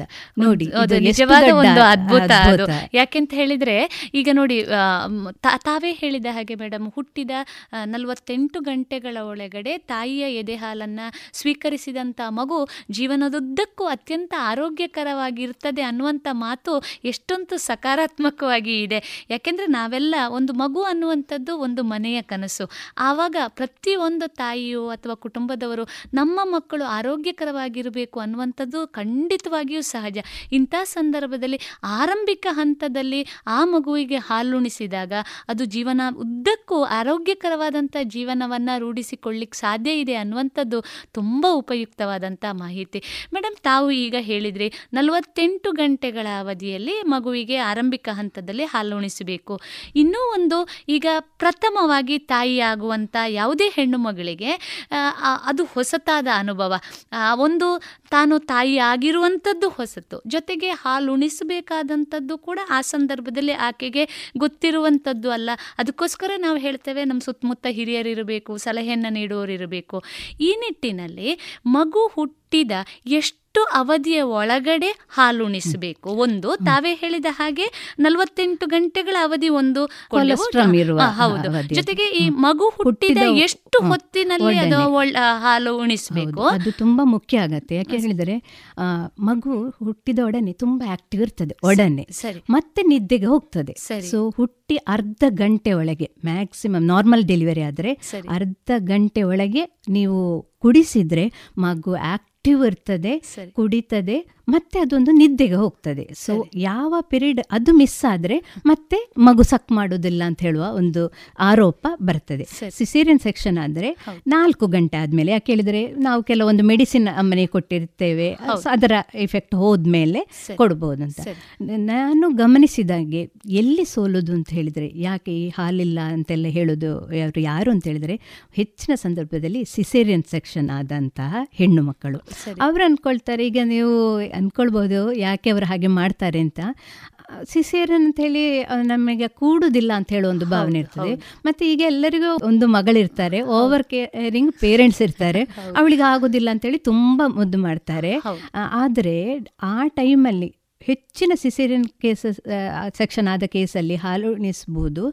ಮ- ಆ ಟೈಮಲ್ಲಿ ಸಹ ಮಗುಗೆ ಬೇರೆ ಹಾಲಿನ ಅಗತ್ಯ ಇಲ್ಲ. ಅವಳು ಬಾಣಂತಿ ಮಲಗಿ ಇರಲಿ ಪಕ್ಕದವರು ಮಗುವನ್ನು ಹೀಗೆ ಹಿಡಿದ್ರೆ ಮಗು ಚೀಪ್ತದೆ ಹಾಲಾಗ್ತದೆ ಇದು ಅವಳು ನೋವುಂಟು ನನಗೆ ಕೂಡುದಿಲ್ಲ ಕೂತ್ಕೊಳ್ಳಿಕ್ಕಾಗುದಿಲ್ಲ ಅವಳು ಹೇಳು ಅಗತ್ಯ ಇಲ್ಲ. ಅವಳು ಹಾಗೆ ಮಲಗಿರ್ಲಿ ಸಪೋರ್ಟಿಂಗ್ ಹೆಲ್ತ್ ಕೇರ್ ವರ್ಕರ್ಸ್ ಇರ್ಬೋದು ಸಪೋರ್ಟಿಂಗ್ ಫ್ಯಾಮಿಲಿ ಮೆಂಬರ್ಸ್ ಇರ್ಬೋದು. ಅವರು ಇದನ್ನು ಸ್ಟಾರ್ಟ್ ಮಾಡಿದರೆ ಖಂಡಿತವಾಗಿಯೂ ಯಾವುದೇ ಪ್ರಾಬ್ಲಮ್ ಬರಲಿಕ್ಕಿಲ್ಲ. ಅದು ತುಂಬ ಕ್ರೂಷಿಯಲ್ ಅದು ಇಲ್ಲ ಹೇಳುವಾಗ ಹೆಚ್ಚಿನವರು ಏನು ಮಾಡ್ತಾರೆ? ಯಾರಾದರೂ ಸಜೆಷನ್ ಹೇಳ್ತಾರೆ ಪ್ರೀ ಲ್ಯಾಕ್ಟಿಯಲ್ ಫೀಡ್ಸ್ ಅಂತ ಕೊಡ್ತಾರೆ. ಅದು ಮಗುವಿಗೆ ಆ ಮೇಲೆ ತುಂಬ ಬೇಕು ಅಂತಿಲ್ಲ ಏನು ಸಕ್ಕರೆ ಅದೆಲ್ಲ ಇದು ಮಾಡಿದರೆ ಮಗುವಿಗೆ ಮತ್ತೆ ಇಂಟ್ರೆಸ್ಟೇ ಇಲ್ಲ. ಹಾಲಾಗಬೇಕಾ ಸಕ್ ಮಾಡಬೇಕು. ಮಗು ಲಾಂಗ್ ಸ್ಲೀಪ್ ಎಲ್ಲ ಮಾಡಿದರೆ ಮತ್ತೆ ಅದಕ್ಕೆ ಏನಾದರೂ ಶುಗರ್ಸ್ ಎಲ್ಲ ಕೊಟ್ಟರೆ ಅದಕ್ಕೆ ಮತ್ತೂ ಸಹ ಸ್ಲೀಪ್ ಬರುತ್ತೆ ಸಕ್ಕಾಗೋದಿಲ್ಲ so when you lose this first day and second day you are totally lost in the art of breast feeding ಅಂತ. ಹೇಳಲಿಕ್ಕೆ ನಾನು. ಇಷ್ಟಪಡ್ತೇನೆ. ಬಹಳ ಮುಖ್ಯವಾದಂಥ ವಿಷಯ ಮೇಡಮ್. ಯಾಕೆಂದರೆ ಮಗು ಹುಟ್ಟಿದ ತಕ್ಷಣ ಹೇಗೆ ನೈಸರ್ಗಿಕವಾಗಿ ಉಸಿರಾಡ್ತದೋ ಅದೇ ರೀತಿಯಾಗಿ ಅದು ಹಾಲನ್ನು ಸ್ವೀಕರಿಸುವಂಥದ್ದನ್ನು ಸಕ್ ಮಾಡುವಂಥದ್ದನ್ನು ಕೂಡ ಅಷ್ಟೇ ಅದ್ಭುತವಾಗಿ ಅದು ಮಾಡಲಿಕ್ಕೆ ಸಾಧ್ಯ ಇದೆ. ಆ ನಿಟ್ಟಿನಲ್ಲಿ ಮಗುವಿಗೆ ಅದನ್ನು ಕೊಡಬೇಕಾದಂಥದ್ದು ಅತ್ಯಂತ ಮುಖ್ಯ ಅನ್ನುವ ತಮ್ಮ ಮಾತು ಬಹಳ ಉಪಯುಕ್ತವಾದಂಥದ್ದು. ಮೇಡಮ್ ಇನ್ನೂ ಒಂದು ಈಗ ಸಾಮಾನ್ಯವಾಗಿ ಹುಟ್ಟಿದ ಮಗು ಹದಿನೆಂಟರಿಂದ ಇಪ್ಪತ್ತು ಗಂಟೆಗಳಷ್ಟು ಕಾಲ ನಿದ್ದೆ ಮಾಡುವಂಥ ಅವಧಿ ಇದೆ ನಮಗೆಲ್ಲ ತಿಳಿದಿರುವಂಥದ್ದು. ಈ ಮಗು ನಿದ್ದೆ ಮಾಡ್ತಾ ಇರುವಂಥ ಸಂದರ್ಭದಲ್ಲಿ ಹಾಲನ್ನು ಎಷ್ಟು ಹೊತ್ತಿಗೆ ಒಮ್ಮೆ ಉಣಿಸಬೇಕು? ಯಾಕೆಂದರೆ ಮಗು ನಿದ್ದೆ ಮಾಡ್ತಾ ಇದೆ ಯಾಕೆ ನಮ್ಮಲ್ಲೊಂದು ಭಾವನೆ ಇದೆ ಹತ್ರ ಮಾತ್ರ ಹಾಲು ಕೊಡುವಂಥದ್ದು. ಈ ಆರಂಭಿಕ ಹಂತಗಳಲ್ಲಿ ಮಗುವಿಗೆ ಎಷ್ಟು ಹೊತ್ತಿಗೊಮ್ಮೆ ಹಾಲನ್ನು ಉಣಿಸಬೇಕು? ಓಕೆ ಇದು ಒಳ್ಳೆ ಪ್ರಶ್ನೆ. ಆದರೆ ಏನು ಗೊತ್ತಿಲ್ಲ ನಾವು ವಾಟ್ ವಿ ಸಜೆಸ್ಟ್ ಅಂತ ಹೇಳಿದರೆ ಡಿಮಾಂಡ್ ಫೀಡಿಂಗ್ ಅಂತ ಮಗುವನ್ನು. ಈಗ ತುಮ್ ಒಂದೊಂದು ಮಗು ಒಂದೊಂದು ಥರ ಇರುತ್ತೆ. ಮಗುವಿಗೆ ಅಳು ಅಂತ ಹೇಳೋದು it's a way of communication ನಮಗೆ ನಗು ಇದೆ ಕೋಪ ಇದೆ ಮಾತಿದೆ ಬಟ್ ಮಗುವಿಗೆ ಇರೋದು ಒಂದೇ ಸೊ ಅಳು ಮಗುವಿಗೆ ಹಾಲು ಬೇಕು ಅಂತ ಹೇಳುವ ಖಂಡಿತವಾಗಿಯೂ ಇಂಡಿಕೇಶನ್ ಅಲ್ಲ. ನಾವು ಹೇಳೋದು ಡಿಮಾಂಡ್ ಫೀಡಿಂಗ್ ಮತ್ತೆ ನಾವು ಮತ್ತೊಂದು ನೋಡಿಕೊಂಡು ಸಾಮಾನ್ಯವಾಗಿ ಒಂದು ಮೂರು ಗಂಟೆಗೊಮ್ಮೆ ಮಗುವಿಗೆ. ಯಾಕೆಂದರೆ ಅದು ಎಷ್ಟು ಒಳ್ಳೆ ಆಹಾರ ಹೇಳಿದರೆ ಮೂರು ಗಂಟೆಯಲ್ಲಿ ಅದು ಕರಗಿ ಆಗ್ತದೆ. ಸೊ ಸಾಮಾನ್ಯ ಮಕ್ಕಳು ಮೂರು ಗಂಟೆ ಕಳೆದ ಎಚ್ಚರ ಆಗ್ತಾರೆ. ಅದು ಒಮ್ಮೆ ಆ ಫಸ್ಟ್ ದಿವಸ ಮತ್ತು ಸ್ವಲ್ಪ ನಿದ್ದೆ ಮಾಡಿದರೆ ಹೊರತು ಆ ದಿವಸ ಬರುವ ಫಸ್ಟ್ ಒಂದು ಮತ್ತೆ ಎರಡನೇ ದಿವಸ ಬರುವ ಮಿಲ್ಕ್ ಸಹ ತುಂಬಾನೇ ಕಡಿಮೆ. ಇವನ್ ತರ್ಟಿ ಎಂ ಎಲ್ ಇದ್ರೂ ಸಾಕದು ಅಷ್ಟು ಕಂಡೆನ್ಸ್ಡ್ ಮಿಲ್ಕ್ ಅದು.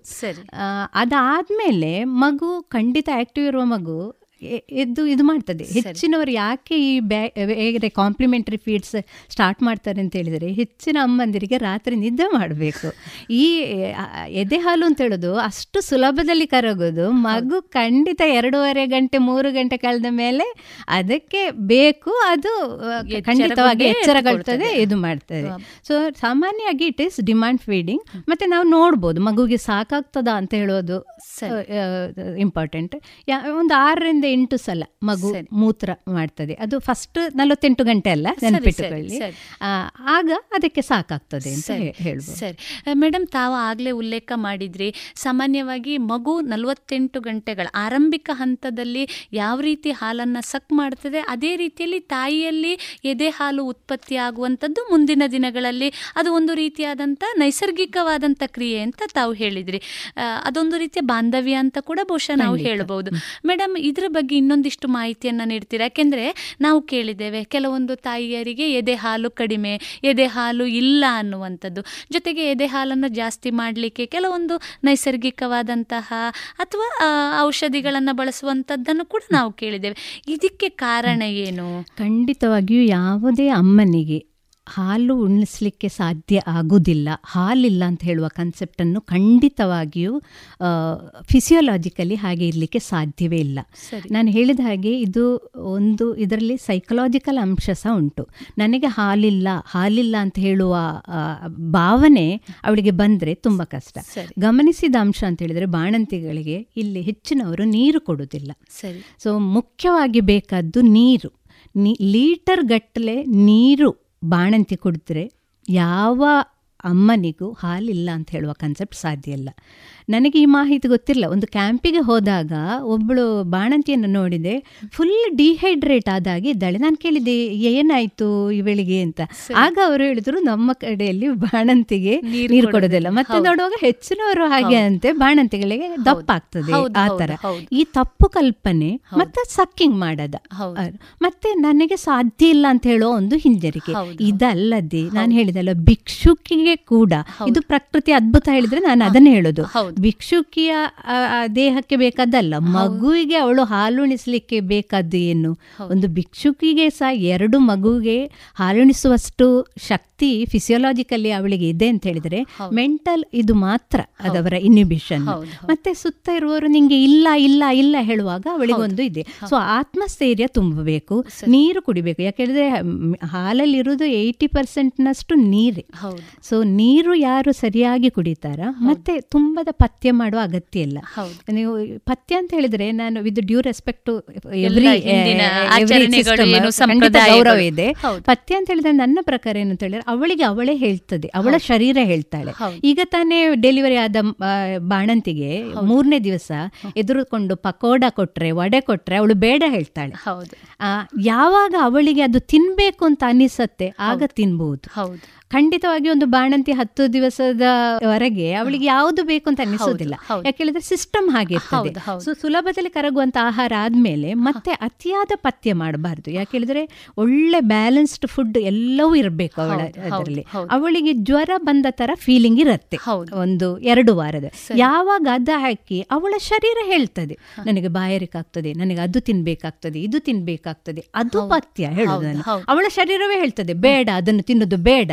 ಅದು ಪಥ್ಯ ಈ ತರ ಮಾಡಿದ್ರೆ ಖಂಡಿತವಾಗಿಯೂ ಯಾರಿಗೂ ಒಂದು ನಾನು ಹೇಳ್ತೇನೆ ನಮ್ಮ ನಮ್ಮ ಯಾವುದೇ ಟೆಕ್ಸ್ಟ್ ಬುಕ್ ಅಲ್ಲಿ ಹಾಲು ಇಲ್ಲ ಅವಳಿಗೆ ಸಾಧ್ಯ ಇಲ್ಲ ಅಂತ ಹೇಳುದು ಆಲ್ಮೋಸ್ಟ್ ಎಂಟ್ರೆ ಆಗ್ಲಿಲ್ಲ ಅಂತ ಹೌದು, ಹೇಳುವ- ಹೌದು. ಹೇಳ್ಬೋದು. ಬಹಳ ಉಪಯುಕ್ತವಾದಂತ ಮಾಹಿತಿ ಮೇಡಮ್. ಯಾಕಂದ್ರೆ ಬಹಳಷ್ಟು ಜನರಿಗೆ ಒಂದು ಕಲ್ಪನೆ ಇದೆ. ನನಗೆ ಹಾಲಿಲ್ಲ ನಾನು ಎರಡು ತಿಂಗಳಾದ ತಕ್ಷಣ ಬೇರೆ ಹೆತ್ತವರು ಹೇಳೋದು ಇದೆ. ಅಂದ್ರೆ ಅವರ ಹೆತ್ತವರು ಹೇಳೋದಿದೆ ಅವರಿಗೆ ಹಾಲಿಲ್ಲ ಹಾಗಾಗಿ ನಾವು ಬೇರೆ ಆಹಾರವನ್ನ ಪ್ರಾರಂಭಿಸಿದ್ವು ಅಂತ. ಬಹಳ ಉಪಯುಕ್ತವಾದಂಥ ಮಾಹಿತಿಯನ್ನ ನೀಡಿದ್ದೀರಿ ಜೊತೆಗೆ ತಾಯಿಯೂ ಕೂಡ ಗ ಏನು ಮಗುವಿಗೆ ಜನ್ಮ ಇತ್ತ ನಂತರ ತಾಯಿಯೂ ಕೂಡ ಬಹಳಷ್ಟು ಆರೋಗ್ಯಕರವಾದಂಥ ಆಹಾರಗಳನ್ನು ಪೋಷಕಾಂಶ ಭರಿತ ಆಹಾರಗಳನ್ನು ತೆಗೆದುಕೊಂಡಾಗ ಹಾಲಿನ ಉತ್ಪಾದನೆಯು ಬಹುಶಃ ಎಲ್ಲೋ ಒಂದಿಷ್ಟು ಚೆನ್ನಾಗಿ ಆಗ್ತದೆ ಅನ್ನುವಂಥ ಮಾತು ಅಲ್ವಾ ಮೇಡಮ್? ಬಹಳ ಸಂತೋಷ. ಮೇಡಮ್ ಇನ್ನೂ ಒಂದು ಮುಖ್ಯವಾಗಿ ಈಗ ಹಾಲು ಉಣಿಸುವಂತ ಕ್ರಮ ಹೇಗೆ ಅಂತ. ಕೆಲವೊಂದು ಸಂದರ್ಭಗಳಲ್ಲಿ ನೋಡಿ ಮಗುವನ್ನ ಯಾವ ರೀತಿ ಎತ್ಕೊಳ್ಬೇಕು ಹಾಲು ಉಣಿಸುವುದು ಹೇಗೆ ರಾತ್ರಿ ಹೊತ್ತಿನಲ್ಲಿ ಮಲಗಿಕೊಂಡು ಹಾಲು ಕೊಡಬಹುದೇ ಈ ರೀತಿಯ. ಪ್ರಶ್ನೆಗಳ ಖಂಡಿತ ಖಂಡಿತವಾಗಿ. ಅದಕ್ಕೆ ಒಂದಿಷ್ಟು. ಮಾಹಿತಿಯನ್ನು ಅದಕ್ಕೆ ಪೂರಕವಾಗಿ ನಾನು ಫುಡ್ಡಿನಲ್ಲಿ ನೀವು ಕೇಳಿದ್ರಲ್ಲಿ ನಮ್ಮ ಪ್ಲೇಟ್ ಅಲ್ಲಿ ಯಾವ ತರ ಇರಬೇಕು ಅಂತ ಹೇಳಿದ್ರೆ ಎಲ್ಲಾ ಕಲರ್ನ ಆಹಾರಗಳು ಇರಬೇಕು. ನಾವು ಹೆಚ್ಚಾಗಿ ವೈಟ್ ಮಾತ್ರ ಇರ್ತದೆ. ಹೌದು. ಸೊ ಹೇಗೆ ಪ್ರಕೃತಿಯಲ್ಲಿ ನೀವೇ ನೋಡಿ ಬಣ್ಣಗಳಿರ್ತೇವೆ. ಬಣ್ಣಗಳು ಬಣ್ಣಗಳಿರ್ತವೆ ತರಕಾರಿಗಳಲ್ಲಿ ಹೇಗೆ ಬಣ್ಣಗಳಿರ್ತವೆ ಅದು ತೆಕ್ಕೊಂಡ್ರೇನೆ ಬ್ಯಾಲೆನ್ಸ್ಡ್ ಆಯ್ತಾ? ಪಲ್ಸಸ್ ಇರ್ಬೋದು ಧಾನ್ಯಗಳಿರ್ಬೋದು ಅದು ಕಂದು ಬಣ್ಣ ಇರುತ್ತೆ ಸಾಮಾನ್ಯವಾಗಿ. ವೈಟ್ ಮತ್ತೇನು ಆರೆಂಜ್ ಕಲರ್ ಗ್ರೀನ್ ಕಲರ್ ಇದೆಲ್ಲ ಇದ್ರೆ ಎಲ್ಲವೂ. ಅವಳು ಅದರಲ್ಲಿ ಪ್ಲೇಟ್ ಅಲ್ಲಿ ಇದು ಮಕ್ಕಳಿಗೂ ಸಹ ಹೇಳಲಿಕ್ಕೆ ಸುಲಭ. ನಿನ್ನ ಪ್ಲೇಟ್ ಅಲ್ಲಿ ಎಷ್ಟು ಕಲರ್ನ ಫುಡ್ ತುಂಬಾ ಹಳದಿಯ ಬಾಳೆಹಣ್ಣು ಇರ್ಬೋದು. ಸೊ ಫುಡ್ ಅಂತ ಹೇಳಿದ್ರೆ ಬಾಣಂತಿ ಮಾಮೂಲು ತೆಕ್ಕೊಳ್ಳೋದಾಗೆ ಬ್ಯಾಲೆನ್ಸ್ಡ್ ಫುಡ್ ನಾನು ಹೇಳಿದಾಗ ಎಲ್ಲಾ ಕಲರ್ನದ್ದು ಇದು. ಪ್ಲಸ್ ಅವಳಿಗೆ ಹೇಳುದು ನಾನು ಇಬ್ಬರಿಗಾಗಬೇಕಮ್ಮ ಆಗ್ಬೇಕಮ್ಮ ಇಬ್ಬರಿಗೆ ಆಗ್ಬೇಕಮ್ಮ ಅಂತ ಹೇಳಿದ್ರೆ ಅದೊಂದು ಇನ್ನು ನೆಕ್ಸ್ಟ್ ನೀವು ಕೇಳೋದು ಅಂತ ಹೇಳಿದ್ರೆ ಯಾವ ರೀತಿ ಮಾಡೋದು ಅಂತ. ಈಗ ಪೊಸಿಷನಿಂಗ್ ತುಂಬಾ ಮಾಡಿ ಇದರಲ್ಲಿ ಹಾಲುಣಿಸುವ ಕ್ರಮದಲ್ಲಿ ಒಂದು ಪೊಸಿಷನಿಂಗ್ ಇಂಪಾರ್ಟೆಂಟ್ ಇನ್ನೊಂದು ಅಟ್ಯಾಚ್ಮೆಂಟ್ ಈ ಕ್ರಮಗಳು ಸರಿ ಇಲ್ಲದೆ ತುಂಬಾ ಜನ ಸೋಲ್ತಾರೆ. ಹೌದು.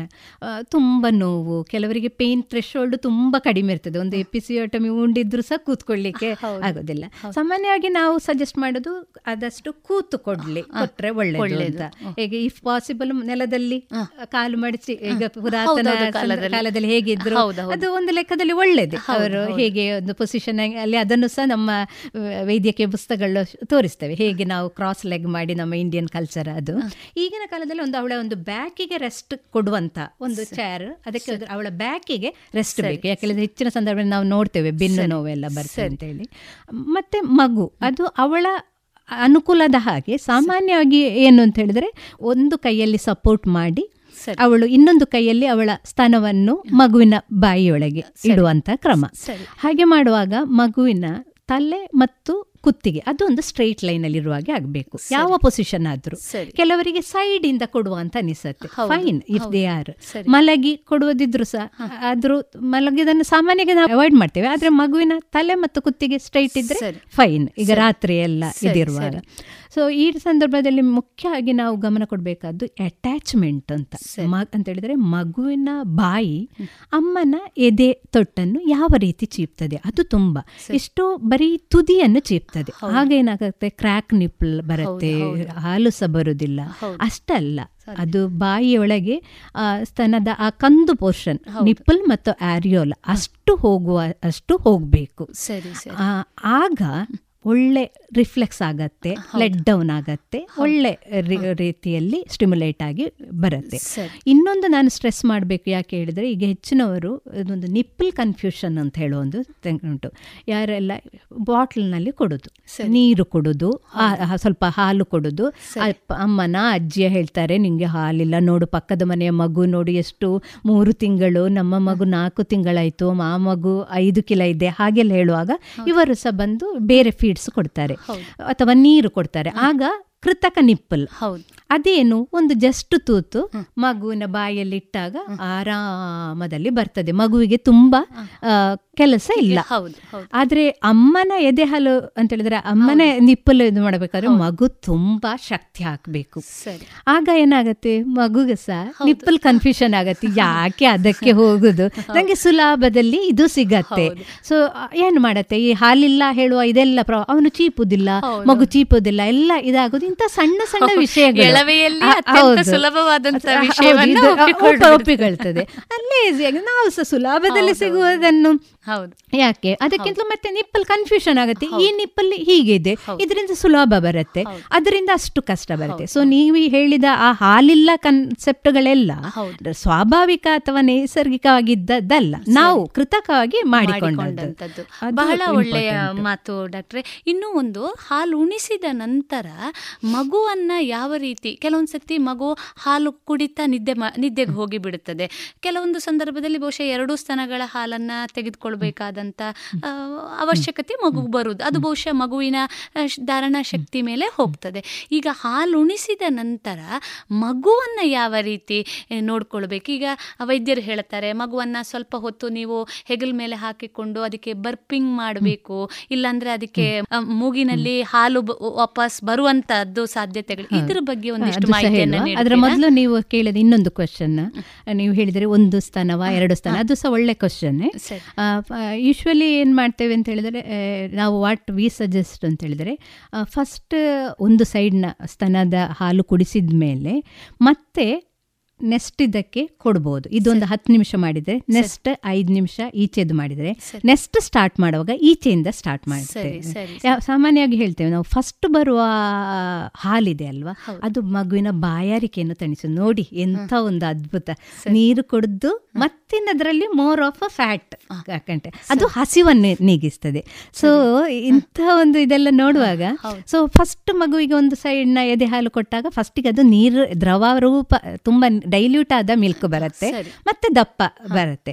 ಸೊ ನೆಕ್ಸ್ಟ್ ಕೊಡುವಾಗ ನೀವು ಪುನಃ ಇದು ಮಾಡಿದ್ರೆ ಅದರಲ್ಲಿ ದಪ್ಪ ಬಂದು ಹಾಗೆ ಇರ್ಬೋದು. So you change the breast when you feed ಅಂತ ಹೇಳಿದೆ.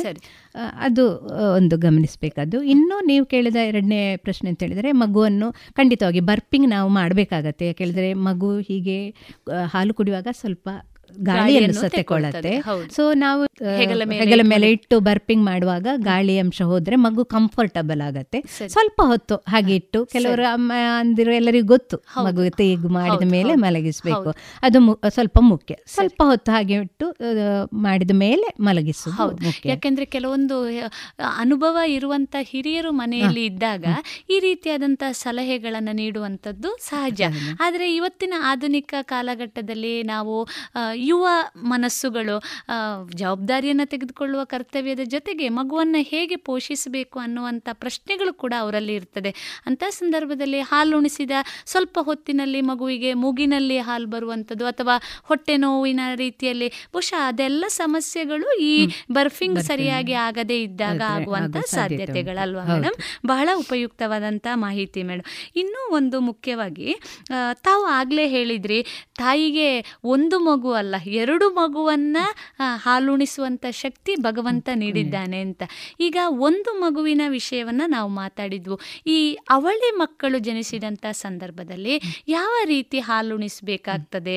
ಯಾಕೆಂದ್ರೆ ಬಹಳ ಕಷ್ಟ. ಅಮ್ಮನಿಗೆ ನಿಜವಾಗಿ ನಾವು ನೋಡುವಾಗ ತುಂಬಾ ಸುಂದರ ಕಾಣ್ತದೆ ಮಕ್ಕಳನ್ನ ನೋಡಿದಾಗ. ಆದ್ರೆ ಅಮ್ಮ ಎರಡೂ ಮಕ್ಕಳನ್ನ ನಿಭಾಯಿಸಬೇಕಾದಂತ ಸಾಧ್ಯತೆಗಳಿವೆ. ಈ ಅವಳಿ ಮಕ್ಕಳನ್ನ ಜೊತೆಗೆ ಅವರಿಗೆ ಸ್ತನಪಾನವನ್ನ ಯಾವ ರೀತಿ ಅಮ್ಮ ನಿರ್ವಹಿಸಬಹುದು ಫಸ್ಟಿಗೆ ಅವಳು ಗರ್ಭಿಣಿ ಆಗಿರುವಾಗಲೇ ಗೊತ್ತು ಗೊತ್ತಿರುತ್ತೆ ಗೊತ್ತಿರುವಾಗಲೇ ಅವಳನ್ನು ಮಾನಸಿಕವಾಗಿ ಒಂದು ಸಿದ್ಧ ಮಾಡಬೇಕು ನಾವು. ಅವಳಿ ಮಕ್ಕಳಿಗೆ ಸಹ ನಿಂಗ್ ನಿಮಗೆ ಆರು ತಿಂಗಳವರೆಗೆ ಹಾಲುಣಿಸ್ಬೋದು ಅಂತ ಹೇಳುವ ಇದು. ಇದರಲ್ಲಿ ಒಂದು ಮಗು ಆದಮೇಲೆ ಮತ್ತೊಂದು ಮಗುವಿಗೆ ಹಾಲುಣಿಸುವಾಗ ಮಗ್ ಅಮ್ಮನ ಟೈಮ್ ಎಲ್ಲ ಇದಕ್ಕೆ ಹೋಗುವ. ಸಾಧ್ಯತೆ ಉಂಟು.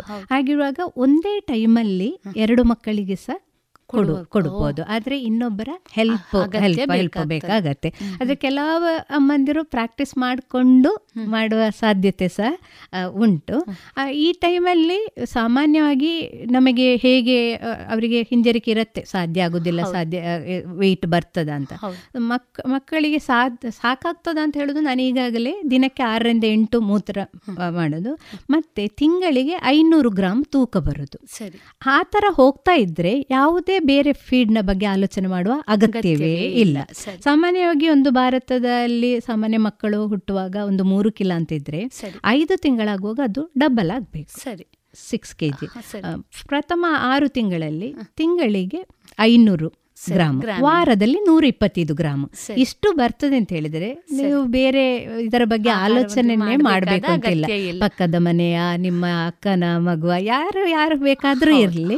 ಪ್ರತಿ ಮಗುವಿಂದು ಒಂದು ವೆಯ್ಟ್ ಗೇನ್ ಸಹ ಅದು ಎಷ್ಟೇ ಇದ್ರೂ ಸ್ವಲ್ಪ ಅನುವಂಶಿಕ ಅಂಶಗಳು ಸಹ ಬರುತ್ತೆ. ಆದ್ರೆ ಈ ನಿಟ್ಟಿನಲ್ಲಿ ತೂಕ ಬರ್ತದೆ ಅಂತ ಹೇಳಿದ್ರೆ ಆರಾಮದಲ್ಲಿ ಮತ್ತೆ ಒಂದು ವರ್ಷ ಆಗುವಾಗ ಮೂರು ಪಾಲಾಗತ್ತೆ ಒಂಬತ್ತು ಕಿಲ್ಲ ಐದು ತಿಂಗಳಾಗುವಾಗ ಡಬಲ್ ಆಗ್ತದೆ. ಐದು. ತಿಂಗಳಾಗುವ ಡಬಲ್ ಆದ್ರೆ ಆರಾಮದಲ್ಲಿ ಎರಡು ಮಕ್ಕಳಿಗೂ ಅದು ಸಾಕಾಗ್ತಾ ಇದೆ ಅಂತ ಬಹಳ ಉಪಯುಕ್ತವಾದಂತ ಮಾಹಿತಿ. ಮೇಡಮ್ ಇನ್ನೂ ಒಂದು ಕೆಲವೊಮ್ಮೆ ಪ್ರೀಮೆಚೂರ್ ಡೆಲಿವರಿ ಅಂತ ನಾವು ಹೇಳ್ತೇವೆ. ಪ್ರಸವದ ದಿನ ಕೊಟ್ಟಿರುವುದಕ್ಕಿಂತ ಮೊದಲೇ ಆಗುವಂತಹ ಹೆರಿಗೆಗಳು. ಈ ಸಂದರ್ಭಗಳಲ್ಲಿ ಈ ಪ್ರೀಮೆಚೂರ್ ಡೆಲಿವರಿ ಆದಂಥ ಸಂದರ್ಭದಲ್ಲಿ ಹಾಲು ಯಾವ ರೀತಿ ಉತ್ಪತ್ತಿ ಆಗ್ತದೆ? ಜೊತೆಗೆ ಮಗುವನ್ನ ಕೂಡ ಕೆಲವೊಂದು ಸಂದರ್ಭಗಳಲ್ಲಿ ಐ ಸಿ ಯುಗಳಲ್ಲಿ ಇಡಬೇಕಾದಂಥ ಸಾಧ್ಯತೆಗಳು ಎಲ್ಲ ಇದೆ. ಈ ಸಂದರ್ಭದಲ್ಲಿ ತಾಯಿಯ ಎದೆ ಹಾಲಿನ ನಿರ್ವಹಣೆ ಅದು ಸಹ ನೋಡಿ ಪ್ರಿಮೇಚರ್ ಮಿಲ್ಕ್ ಅಂತ ಹೇಳುದು ಎಂಟಲ್ಲಿ ಡಿಫ್ರೆಂಟ್ ಉಂಟು. ಆ ಮಗುವಿಗೆ ಹೇಗೆ ಬೇಕು ಅದೇ ತರ ಉಂಟು. ಪ್ರಿಮೇಚರ್ ಮಿಲ್ಕ್ ಅಂಶವೇ ಬೇರೆ. ಇದೆಲ್ಲ ನೋಡುವಾಗ ಈ ಈ ಫ್ಯಾಕ್ಟ್ರಿಯ ಉತ್ಪಾದಿಸುವ ಮಿಲ್ಕ್ ಏನಿದು ಅಂತ ಅನಿಸತ್ತೆ. ಸಾಮಾನ್ಯವಾಗಿ ನಾವು ಮಗುವಿಗೆ ಅದು ಸಕ್ ಮಾಡ್ತದ ಅಂತ ನಾವು ನೋಡ್ತೇವೆ. ಸಾಮಾನ್ಯವಾಗಿ ಒಂದು one point three K G ಎಲ್ಲ ಇರೋದು ಒಂದು ಇಂತಿಷ್ಟು ವೀಕ್ ಆಗಿದ್ರೆ ಸಕ್ಕಿಂಗ್ ರಿಫ್ಲೆಕ್ಸ್ ಉಂಟಾ ಅಂತ ನೋಡ್ತೇವೆ. ಸಾಮಾನ್ಯವಾಗಿ ಹಾಗೆ ಇದ್ರೆ ಅಷ್ಟು ಪುಟ್ಟದಿದ್ರು ಸಹ ನಾವು ನೋಡ್ಬೇಕು ಅವುಗಳು ಸಕ್ಕು ಮಾಡ್ತವೆ ಮಾಡ್ತವೆ ಆಕ್ಟಿವ್ ಇದ್ರೆ.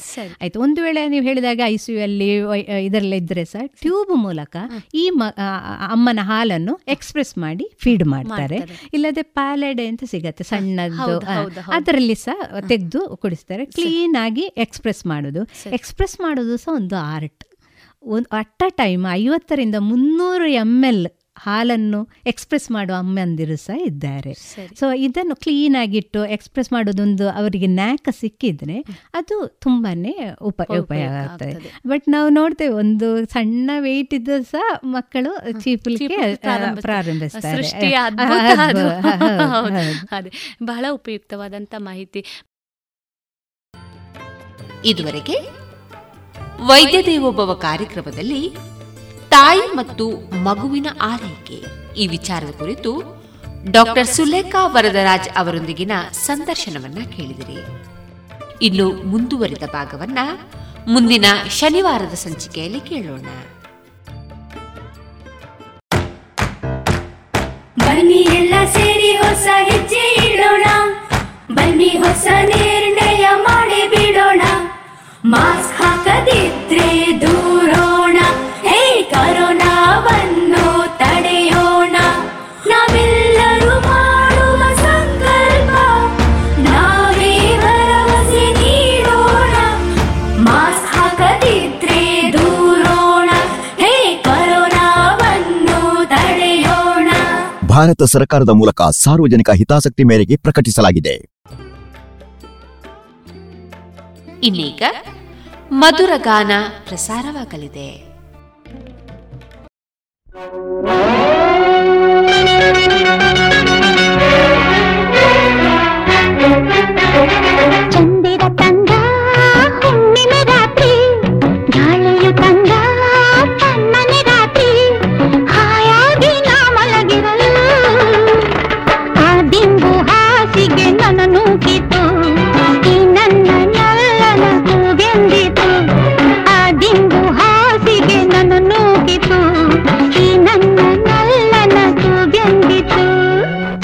ಚಂದಿರ ತಂದ ಹುಣ್ಣಿಮೆ ರಾತ್ರಿ, ಗಾಳಿಯು ತಂದ ತಣ್ಣನೆ ರಾತ್ರಿ, ಹಾಯಾಗಿ ನಾ ಮಲಗಿರಲು.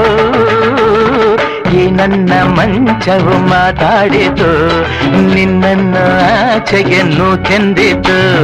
ಈ ನನ್ನ ಮಂಚವು ಮಾತಾಡಿತು, ನಿನ್ನನ್ನು ಆಚೆಗೆ ಕೆಂದಿತು.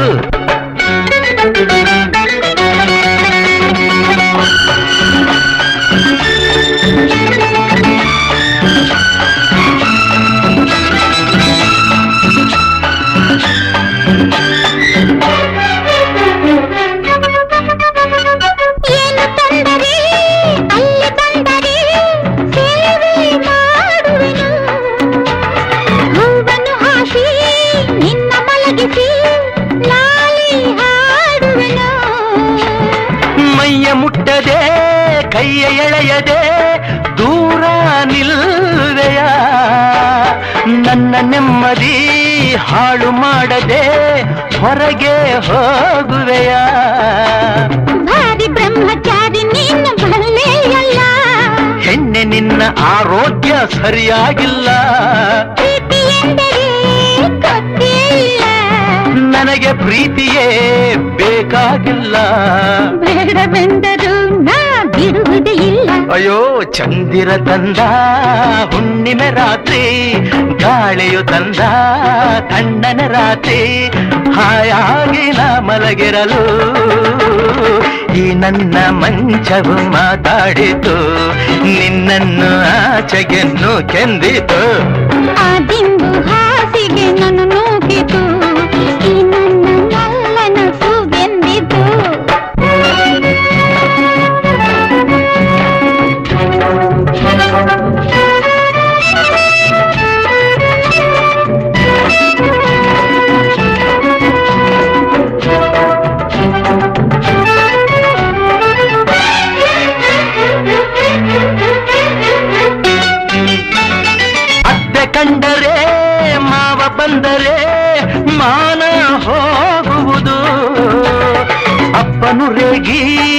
ಆರಿಸು? ಏನು ಹೇಳುವುದು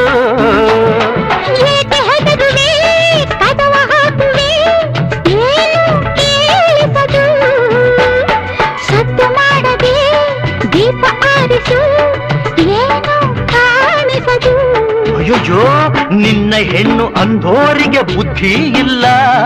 ಏನು ಹೇಳು ನಿನ್ನ ಬಿಟ್ಟು ಬಾಳೋದಿಲ್ಲ. ಬಂದರೆ ಸುಮ್ಮನಿರಲ್ಲ. ಏನು ಮಾಡಲಿ? ಆ ದೇವರೇ ಬಲ್ಲ. ಚಂದಿರ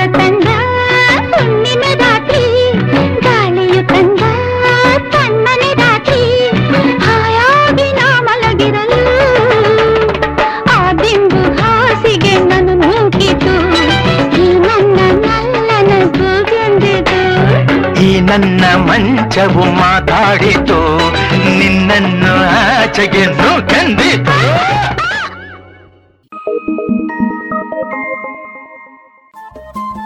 ರೇಡಿಯೋ ಪಾಂಚಜನ್ಯ ತೊಂಬತ್ತು ಬಿಂದು ಎಂಟು ಎಫ್ಎಂ ಸಮುದಾಯ ಬಾನುಲಿ ಕೇಂದ್ರ ಪುತ್ತೂರು. ಇದು ಜೀವ ಜೀವದ ಸ್ವರ ಸಂಚಾರ.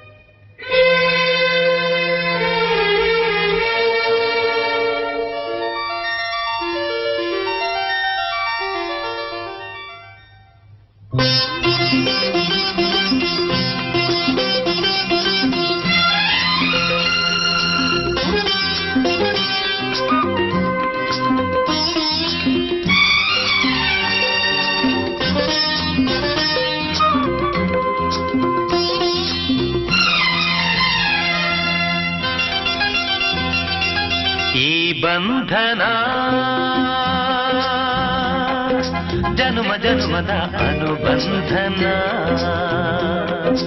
ఈ బంధన జనుమ జనుమದ అనుబంధన.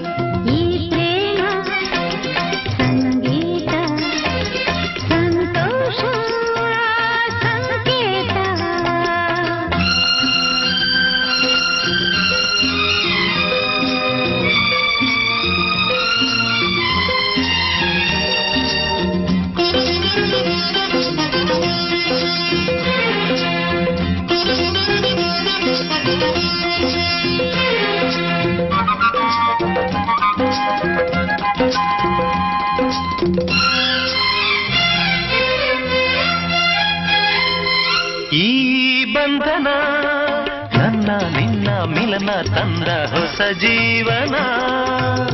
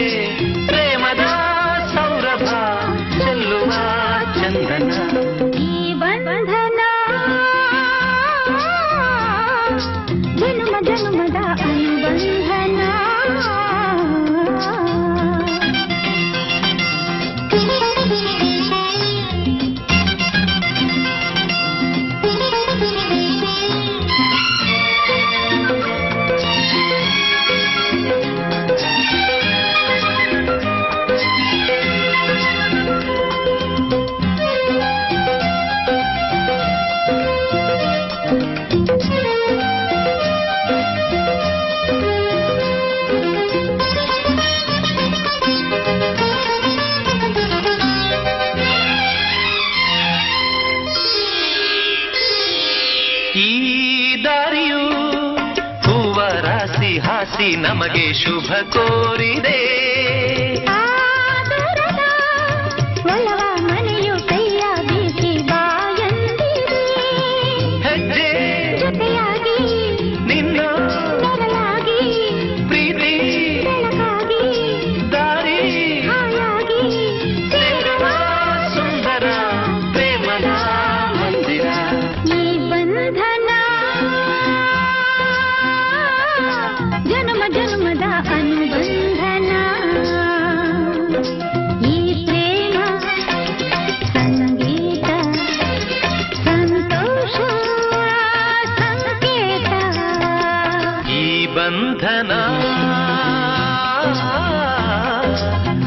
ಜನ್ಮದ ಅನುಬಂಧನ.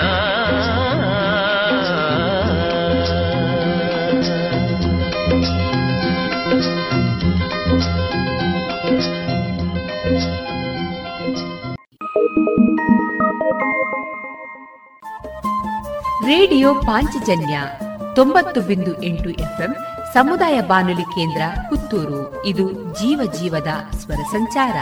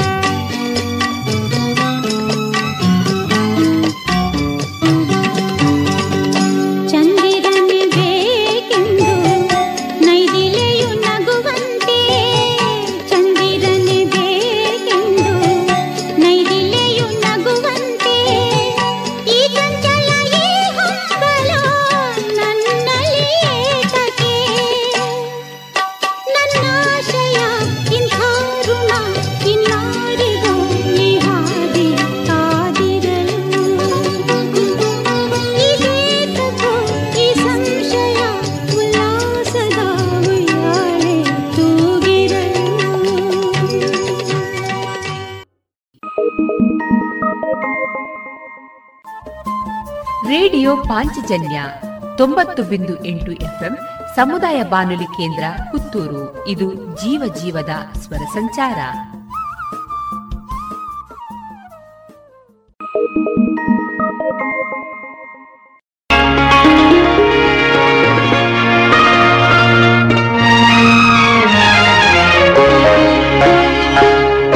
ಜೇನಿನ ಹೊಳೆಯೋ, ಹಾಲಿನ ಮಳೆಯೋ ಸುಧೆಯೋ, ಕನ್ನಡ ಸವಿ ನುಡಿಯೋ, ಜೇನಿನ ಹೊಳೆಯೋ, ಹಾಲಿನ ಮಳೆಯೋ, ಸುಧೆಯೋ, ಕನ್ನಡ ಸವಿ ನುಡಿಯೋ.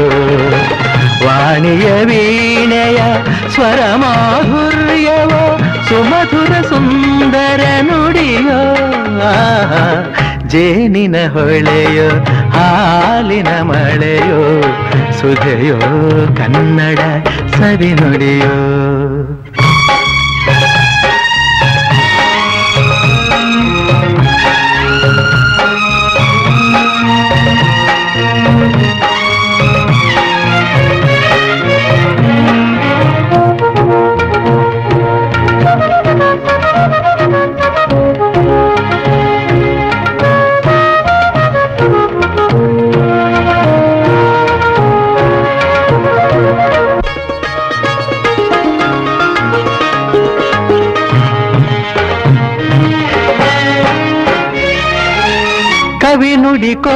ಕೋಗಿಲೆ ಹಾಡಿದ ಹಾಗೆ. ದಪದ ಸರಿ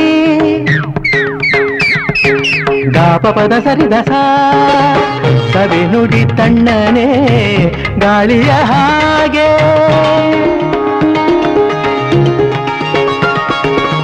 ಕವಿ ನುಡಿ ಕೋಗಿಲೆ ಹಾಡಿದ ಹಾಗೆ, ಸವಿ ನುಡಿ ತಣ್ಣನೆ ಗಾಳಿಯ ಹಾಗೆ, ವರವಿನ ಮಾತುಗಳಾಡುತ್ತಲಿರಲು ಮಲ್ಲಿಗೆ ಹೂಗಳು ಅರಳಿದ ಹಾಗೆ, ಮಕ್ಕಳು ನುಡಿದರೆ ಸಕ್ಕರೆಯಂತೆ ಅಕ್ಕರೆ ನುಡಿಗಳು ಮುತ್ತುಗಳಂತೆ, ಪ್ರೀತಿಯ ನೀತಿಯ ಮಾತುಗಳೆಲ್ಲ ಸುಮಧುರ ಸುಂದರ ನುಡಿಯೋ ಜೇನಿನ ಹೊಳೆಯೋ ಹಾಲಿನ ಮಳೆಯೋ ಸುದೆಯೋ ಕನ್ನಡ ಸವಿ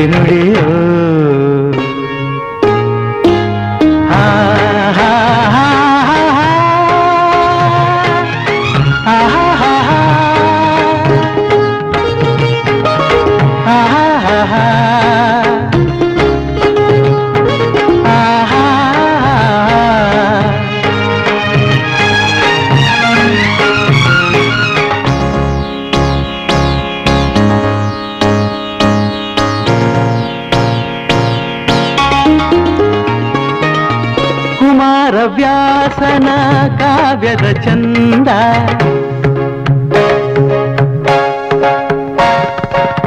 ಕವಿ ಸರ್ವಜ್ಞನ ಪದಗಳಂದ.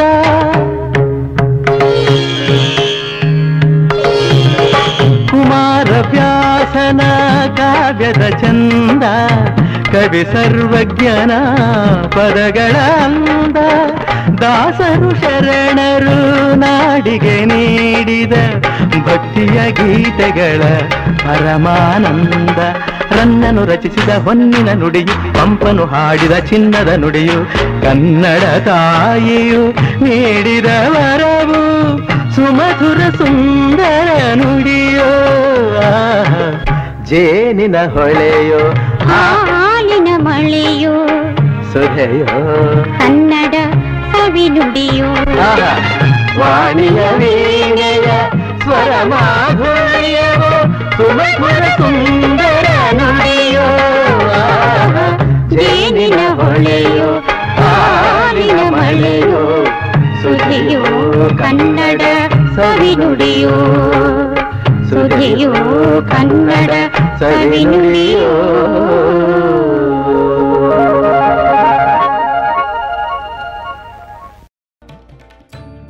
ಇದುವರೆಗೆ ಮಧುರ ಗಾನ ಪ್ರಸಾರವಾಯಿತು.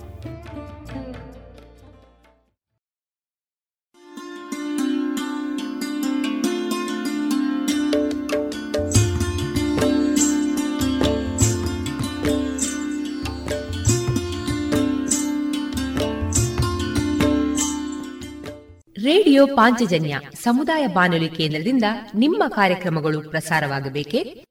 ಹಾಗಿದ್ದರೆ ನಮ್ಮನ್ನು ಸಂಪರ್ಕಿಸಿ. ನಮ್ಮ ದೂರವಾಣಿ ಸಂಖ್ಯೆ ಸೊನ್ನೆ ಎಂಟು ಎರಡು ಐದು ಒಂದು, ಎರಡು ಒಂಬತ್ತು ಎಂಟು ನಾಲ್ಕು ಒಂಬತ್ತು ಒಂಬತ್ತು.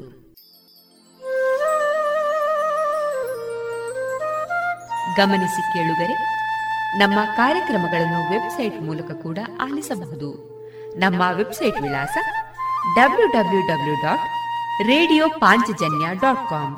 ಇಲ್ಲಿ ಆರ್ಕೈವ್ಸ್ನ ಭಾಗಕ್ಕೆ ಹೋಗಿ ಕ್ಲಿಕ್ ಮಾಡಿದರೆ ಹಳೆ ಕಾರ್ಯಕ್ರಮಗಳನ್ನು ಕೂಡ ಆಲಿಸಬಹುದು. ಜೊತೆಗೆ ನಮ್ಮ ಪ್ರಸಾರವನ್ನು ಆಪ್ ಮೂಲಕವೂ ಕೇಳಬಹುದು.